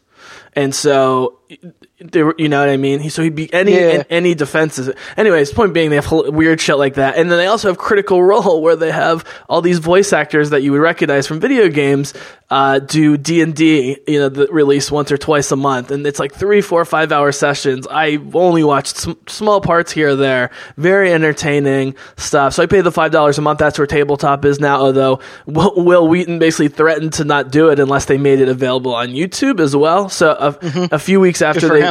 Uh, yeah, so a few weeks after, and I think he's leaving after the season to do a solo thing because he hates corporations um, who tell him what to do. Um, and, uh, oh, by the way, great Will Wheaton story. So you know how Wesley Crusher leaves after season four? Uh, yeah, he goes off with uh, the Doctor Who guy or... Yeah, so he says, they asked him that he was renegotiating either for that season or maybe one more. And they said, they're like, we can't offer you a raise, but we'll promote you to lieutenant. Like, that was like a serious negotiation tactic, and he he claims that's what happened. He says that's when he basically told them to go fuck off. Yeah. Um. And and you know he, he ended up becoming a um, uh, working on modern video editing software at this this really cutting edge thing in the nineties, and he was out of of acting for really a long time. I mean, it's only in recent years on Big Bang Theory and and the Guild and stuff that he's been acting, but. Um, Felicia Day asked him to do the Tabletop show because they are good buddies from way back, and he right. knew, knew how great of a host he would be and how much he loves these games, and it's created a revolution in board gaming industries. I mean, when they do a game, it gets a million hits right away, and everyone sells out of that game um, online and at stores and stuff like that. So point being, there's some really quality content online. Right? Like, I hate yep. Celebrity Poker, for example, but I realize that Tabletop is basically the Tabletop version of Celebrity Poker, where it's just Absolutely. more fun because the games are more fun and it's less serious and people are cursing at each other and having a good time, right? Right. So uh, that's like my reality T V, but that's something I could never find on T V. So let me ask you, is there are there any web series or web personalities that you that you follow at all, that you like to check out even e- even occasionally? In terms of longer shows, there's not a ton. Uh, the two that I do like, one, um, when I discovered this was a thing, I really wished I had come up with this idea. So there's a series on YouTube called First We Feast, where basically the premise is um, this guy interviews fairly well-known people, and as the interview progresses, they eat increasingly hot hot wings. And they, the host has to yes. do it, and yes. the I sent you one on T J Miller. Oh yeah, I know. Deadpool. I've seen it a few times. Yeah. Um, it's great. And they're really, really funny because at every one of them, when the guy, um, what am I trying to say? When at, at every episode, there's the moment where the host and the guest, it's too hot for them, and so they just then start complaining, and they're sweating, and they're freaking out. Because um, I guess when you eat really hot stuff, you start to go crazy. Right. Um, so they're really funny and bizarre, uh, and they're only ever about eighteen minutes or so. Uh, so I really enjoy those. Um, Epic Rap Battles of History is like one of my favorite things ever. That's mm-hmm. a yeah, you sent me long-running YouTube thing that mm-hmm. I will admit I've memorized. I know the lyrics to many of those. Um, you know, I think YouTube lends itself very well to commentary on other media. So I like Wisecrack, which does Thug Notes, which is like Cliff Notes, but the guy pretend who does the writing for it is like, "What up, literary ballers? Today we going crazy with At the Mountains of Madness by H P Lovecraft." Um, and he makes some pretty smart points. Um, they did something recently on the philosophy of Attack on Titan and the way that it utilizes almost Nazi-ish uh, or Aryan political philosophy, which yeah, makes that, sense because that show's disturbing. Yeah. It is, but it's pretty. It's a pretty smart analysis, and they're not validating the political point, the the Nazi philosophy. They're just saying, look at all the ways that this show is trying to deal with those ideas. Right. Um, so I really like them. I like Red Letter Media a lot. Uh, the Plinkett reviews are really, really hilarious. Um, so yeah, you know, the web stuff offers more variety than you could ever possibly get with mainstream or streaming services like Netflix. Um, so if you can find the good stuff, there's a lot of it. Yeah. I, and I'm just curious about how the financial model works. I mean, there's a reason why the Nerdist and Geek and Sundry moved to a subscription channel. They obviously weren't getting enough ad revenue on, on YouTube. Um, right. Now Comic-Con has their own channel, and that's, you know, Con yep. Man with, with Tudyk and Fillion is like their, their flagship show, and you got to pay five dollars a month for that. And I stopped paying for it just because I like the show, but I can't be paying five dollars for all these things. And they knew I was right. going to keep Project Alpha. Um, but so that's, in, you know, because like the, the biggest tabletop videos, which is why Wheaton had uh, leverage, a million to two million views. So. Right. No one else really has that. So they had to kind of give him a little of what he wanted. Um, and he still kind of threw a hissy fit about it because that's just who he is. Um, but uh, point being, you know, it, it is interesting. You know, it's like it used to be so on the fringes, fringes and, and now not just nerd culture, but web video culture in general is so mainstream. Um, to the point where it's maybe becoming, again, I'm just speaking towards the nerds here, it's almost becoming too mainstream in some ways. You know, it is starting these subscription services. It focuses on celebrities maybe too much, you know, which is why I also subscribe to a lot of uh, gaming and other nerd channels that, you know, aren't just celebrities, because sometimes you just want, like, the common person. And some of those videos do really well, like hundreds of thousands of hits. Yeah. Um, there, I, I will say, I mean... we don't have to talk about this now. There are a lot of young, cute white girls who do these like four hour vlogs where they just talk at the listeners and do live chats that get like hundreds of thousands of views. Is an interesting phenomenon. It's not just young, white, cute chicks, but there's a lot of them. Sure. Um, and you know, it, it, it, it's like, do you think that the same way, um, well, you know how when, when blogging started becoming really big a few years ago, everyone lamented the end of journalism, but yeah. now like some blogs have become like major media forces, and some major media forces have just become farces. And so I'm not sure that necessarily holds up. Now, someone who works for a newspaper, you, I'm sure you still believe in the power of, of the traditional media. And I'm with you on that. I still read the New York Times and stuff like that. Um, do you think something similar is happening on the web, where the web is sort of creating some content that m- maybe uh, on the outside might be considered trashy or lowbrow or whatever, but is is offering something that you can't uh, get elsewhere, or I mean, even has that potential? Of course. I mean, yeah. that's, I mean, I, the reason I don't mean Netflix. Any, I don't mean Netflix. I'm talking about. No, no, no. But the reason stuff, I feel yeah. like any kind of alternate form of media exists is because it offers something, whether, I mean, whether it's a trashy thing or it's a valuable, I mean, that's all semantics and that's in the eye of the beholder. So yes. I don't know, but yeah, you know, I, I said last week when we were talking about Westworld that I felt like the premium channels, part of the appeal has always been that the programming could be racier, that it could be, it could have, it could be more violent, it could have cursing, it could have boobs, it could have, you know, graphic sex or even mm-hmm.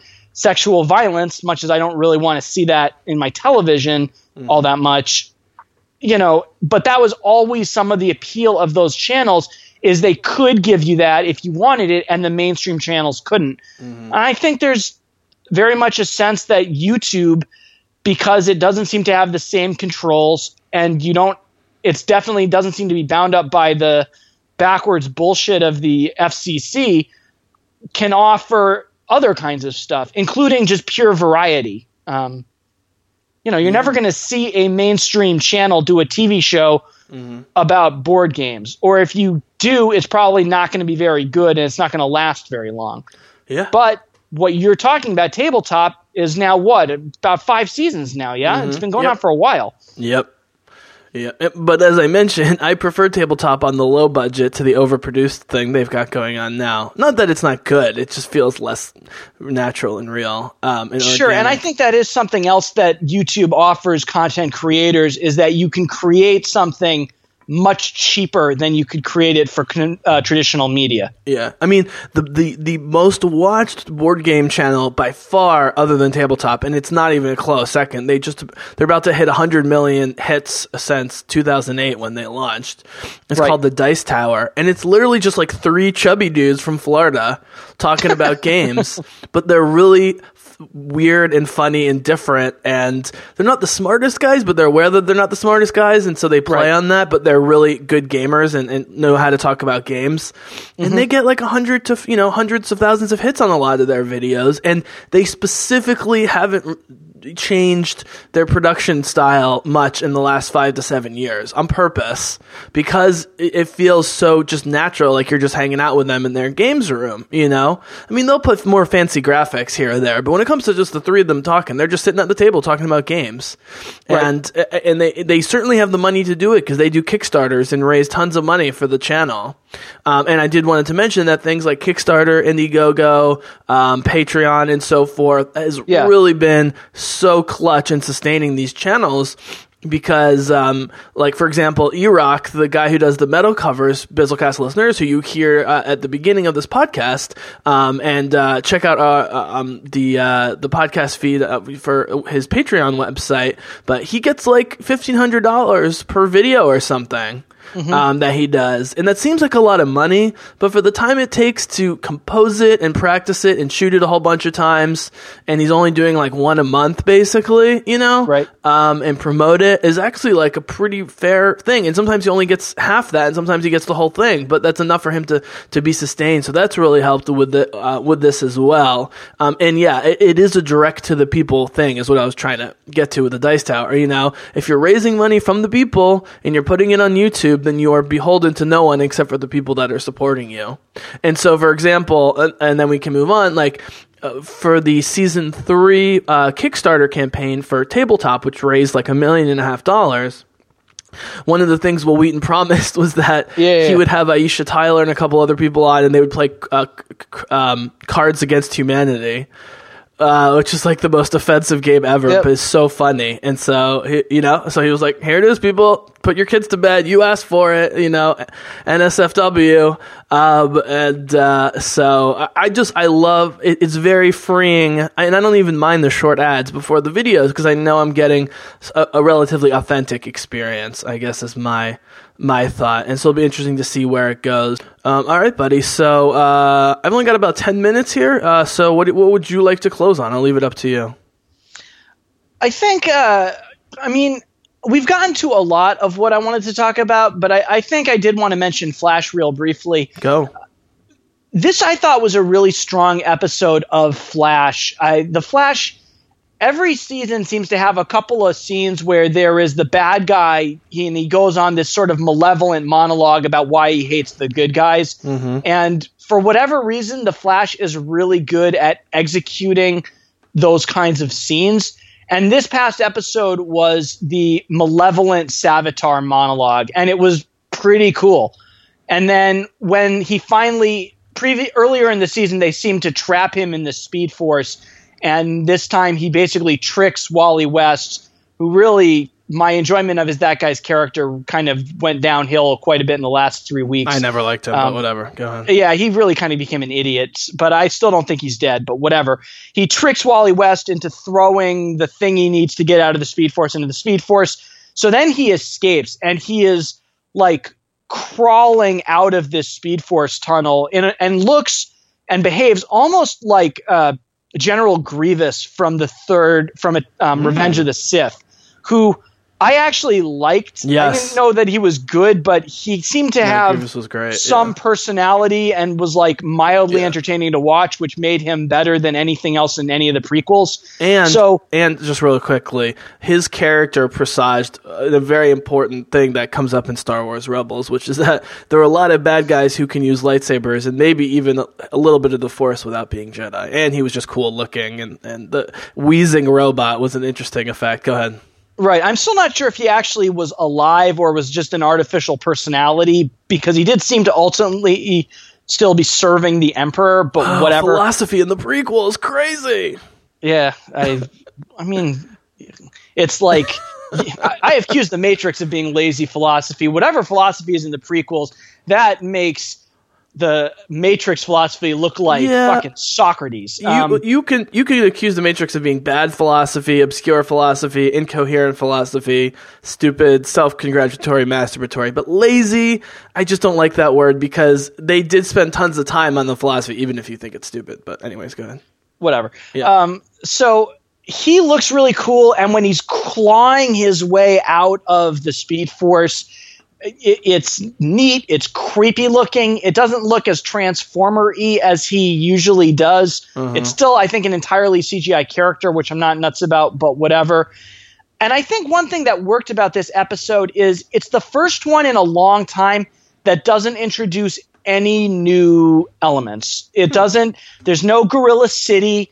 There's no Salivar, the king of Gorilla City. There's no – last week's episode, there is a split-second scene where Gypsy meets another speedster from another Earth called the Accelerated Man. He's basically from an, another Earth that I think – either England never lost. It's like it takes place in the nineteen twenties or in the nineteen hundreds, and it's either in an in England in the Victorian era, or it's like England never lost the Revolutionary War, and so everything in the world is English culture. But it's that Flash. But he just shows up and then leaves. So that's another thing that they're just adding on to it. And for this one episode, there are no new characters. And there are no new concepts. And it actually finally gives an episode the space to breathe, to move the plot forward. And I think that worked very much in its favor. Interesting. You brought up an interesting uh, – well, you brought up a point about Iris. Um, yes. And one of the things that The Flash lost me with is it's just incoherent attempts at time travel-based plots. Right. Um, but more so, as I mentioned in one of our early Crossing Streams, was the we need to create fake tension. So there's going to be this ongoing story about Iris dying that we're going to, A, spend too much time talking about, but never make real moral or ethical or even practical sense. But right. B, just mention in passing constantly as like a pseudo-serialized aspect of the show. Right? Am I wrong?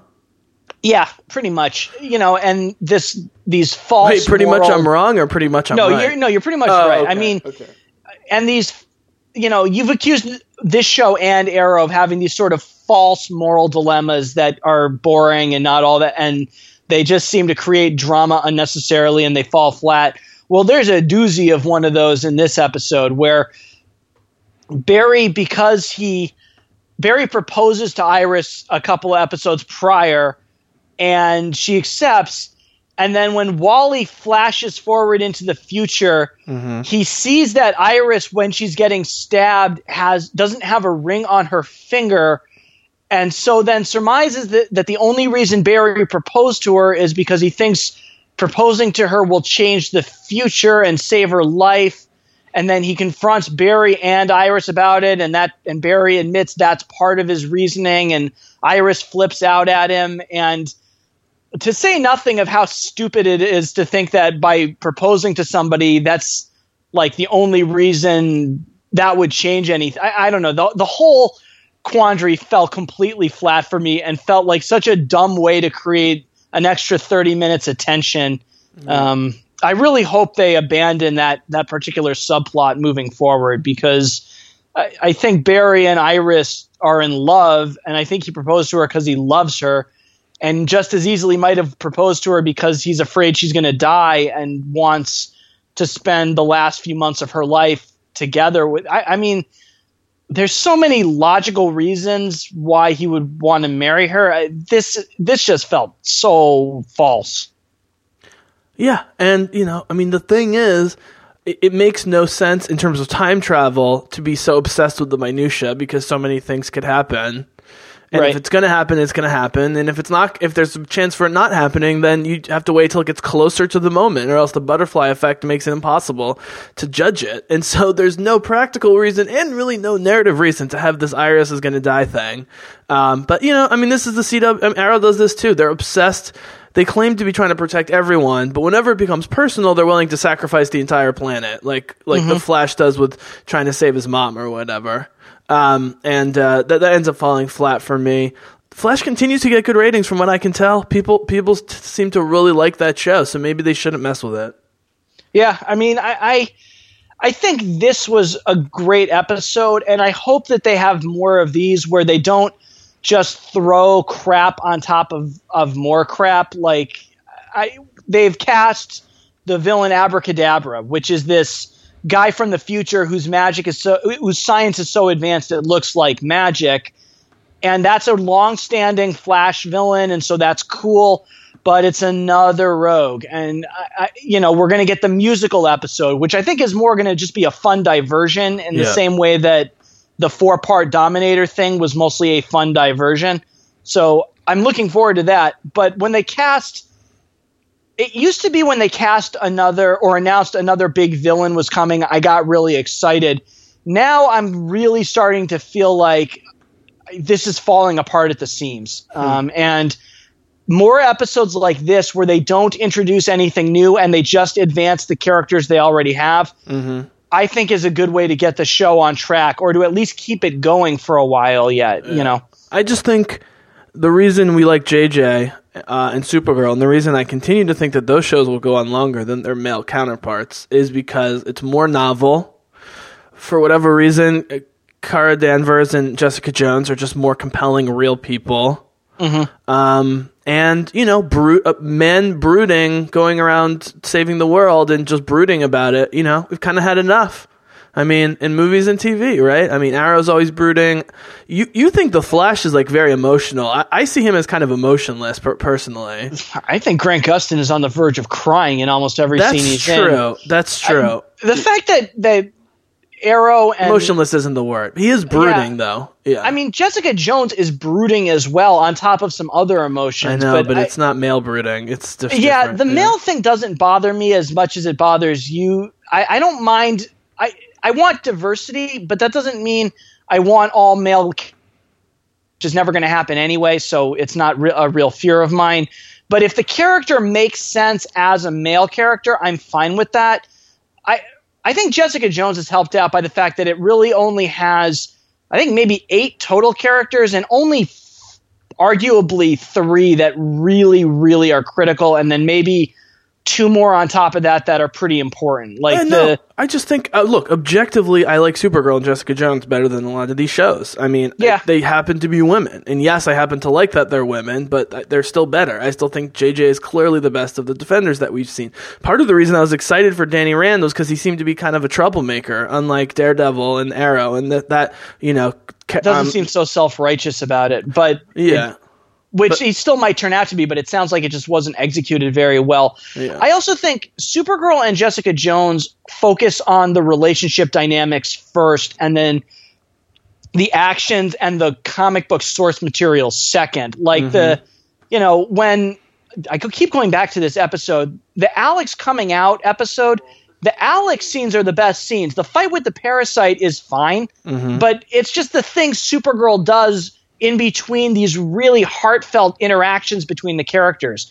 And Jessica Jones is mostly about character interaction, even when she's interacting with the villain she is ultimately going to have to fight, even though she doesn't exactly fight him in the way that Daredevil fights Fisk or Luke Cage fights uh, Copperhead or Daredevil or Arrow fights, you know, Malcolm Merlyn or any right. of the big bads. Yeah. And The Flash, it seems to sometimes be sacrificing character dynamics so that it can keep delving deeper into this lore. Yeah. And that's the wrong direction to go. Yeah.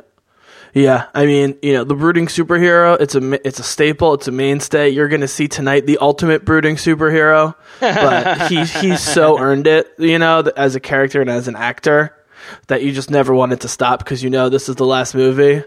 Um, but Wolverine obviously is, the, you know, is, is beyond brooding. Um, but I think that's one of the reasons people like the Avengers is because Tony Stark isn't that kind of superhero, and Thor certainly is not that kind. I mean, Thor is way more funny in the movies than in the comic books. I think Hemsworth, right. in some ways, we'll see how Ragnarok is. Uh, I think Hemsworth has had the highest level of difficulty in some ways with Thor, who's such a bizarre character. But to make him so funny and lovable is great. Cap is brooding, but he's doing... Yeah. But because, again, Chris Evans' subtle performance in the Captain America version they've done just works great. Um, Arrow, it works better for me than Daredevil in some of the other shows, but or or it did in the past. Um, and once now he's trying to like open up and be more honest with his new kiddies that are making him feel guilty all the time. I actually like him less. I'm like, no, I like old brooding Oliver that didn't answer to anybody, you know, and he was a true vigilante. Um, so, okay, man. Well, I'm, it's interesting that you're predicting doom for Flash. I, I didn't see that I'm coming. Not predicting doom, but I am starting to see it fraying, and I, I am mm-hmm. concerned about that. But I mm-hmm. think it's more than still salvageable. We know it's coming back next year. So they're going to go in one of two directions, and I know you got to go, so I'll make this point quickly. Either it's going to fall apart, or they're going to do Crisis on Infinite Earths, and they're just going to go totally freaking over the top with the scale of it. Uh-huh. And I think even if it's a train wreck, what they're going to have to commit to to make Crisis on Infinite Earths happen, even a stripped-down version of it, mm-hmm. is going to be so over-the-top and ridiculous. I think it's still going to be pretty fun to watch. You know, sure. It's going to be the Dare, the Dominator four-parter on, like, meth. That was cool. And by the way, um, please do let me know when the musical episode is... or two episodes. I mean, the Supergirl part, obviously, I've already taped, but or, or you know, D V R'd. I don't know if I'm still DVRing Flash. Um, yeah, you'll have to check back on that. I'm kind of excited uh, for that. All right, Matt. So we had um, Americans debut this week. We will keep track of that. Uh, what else is coming out next week or two? Badlands?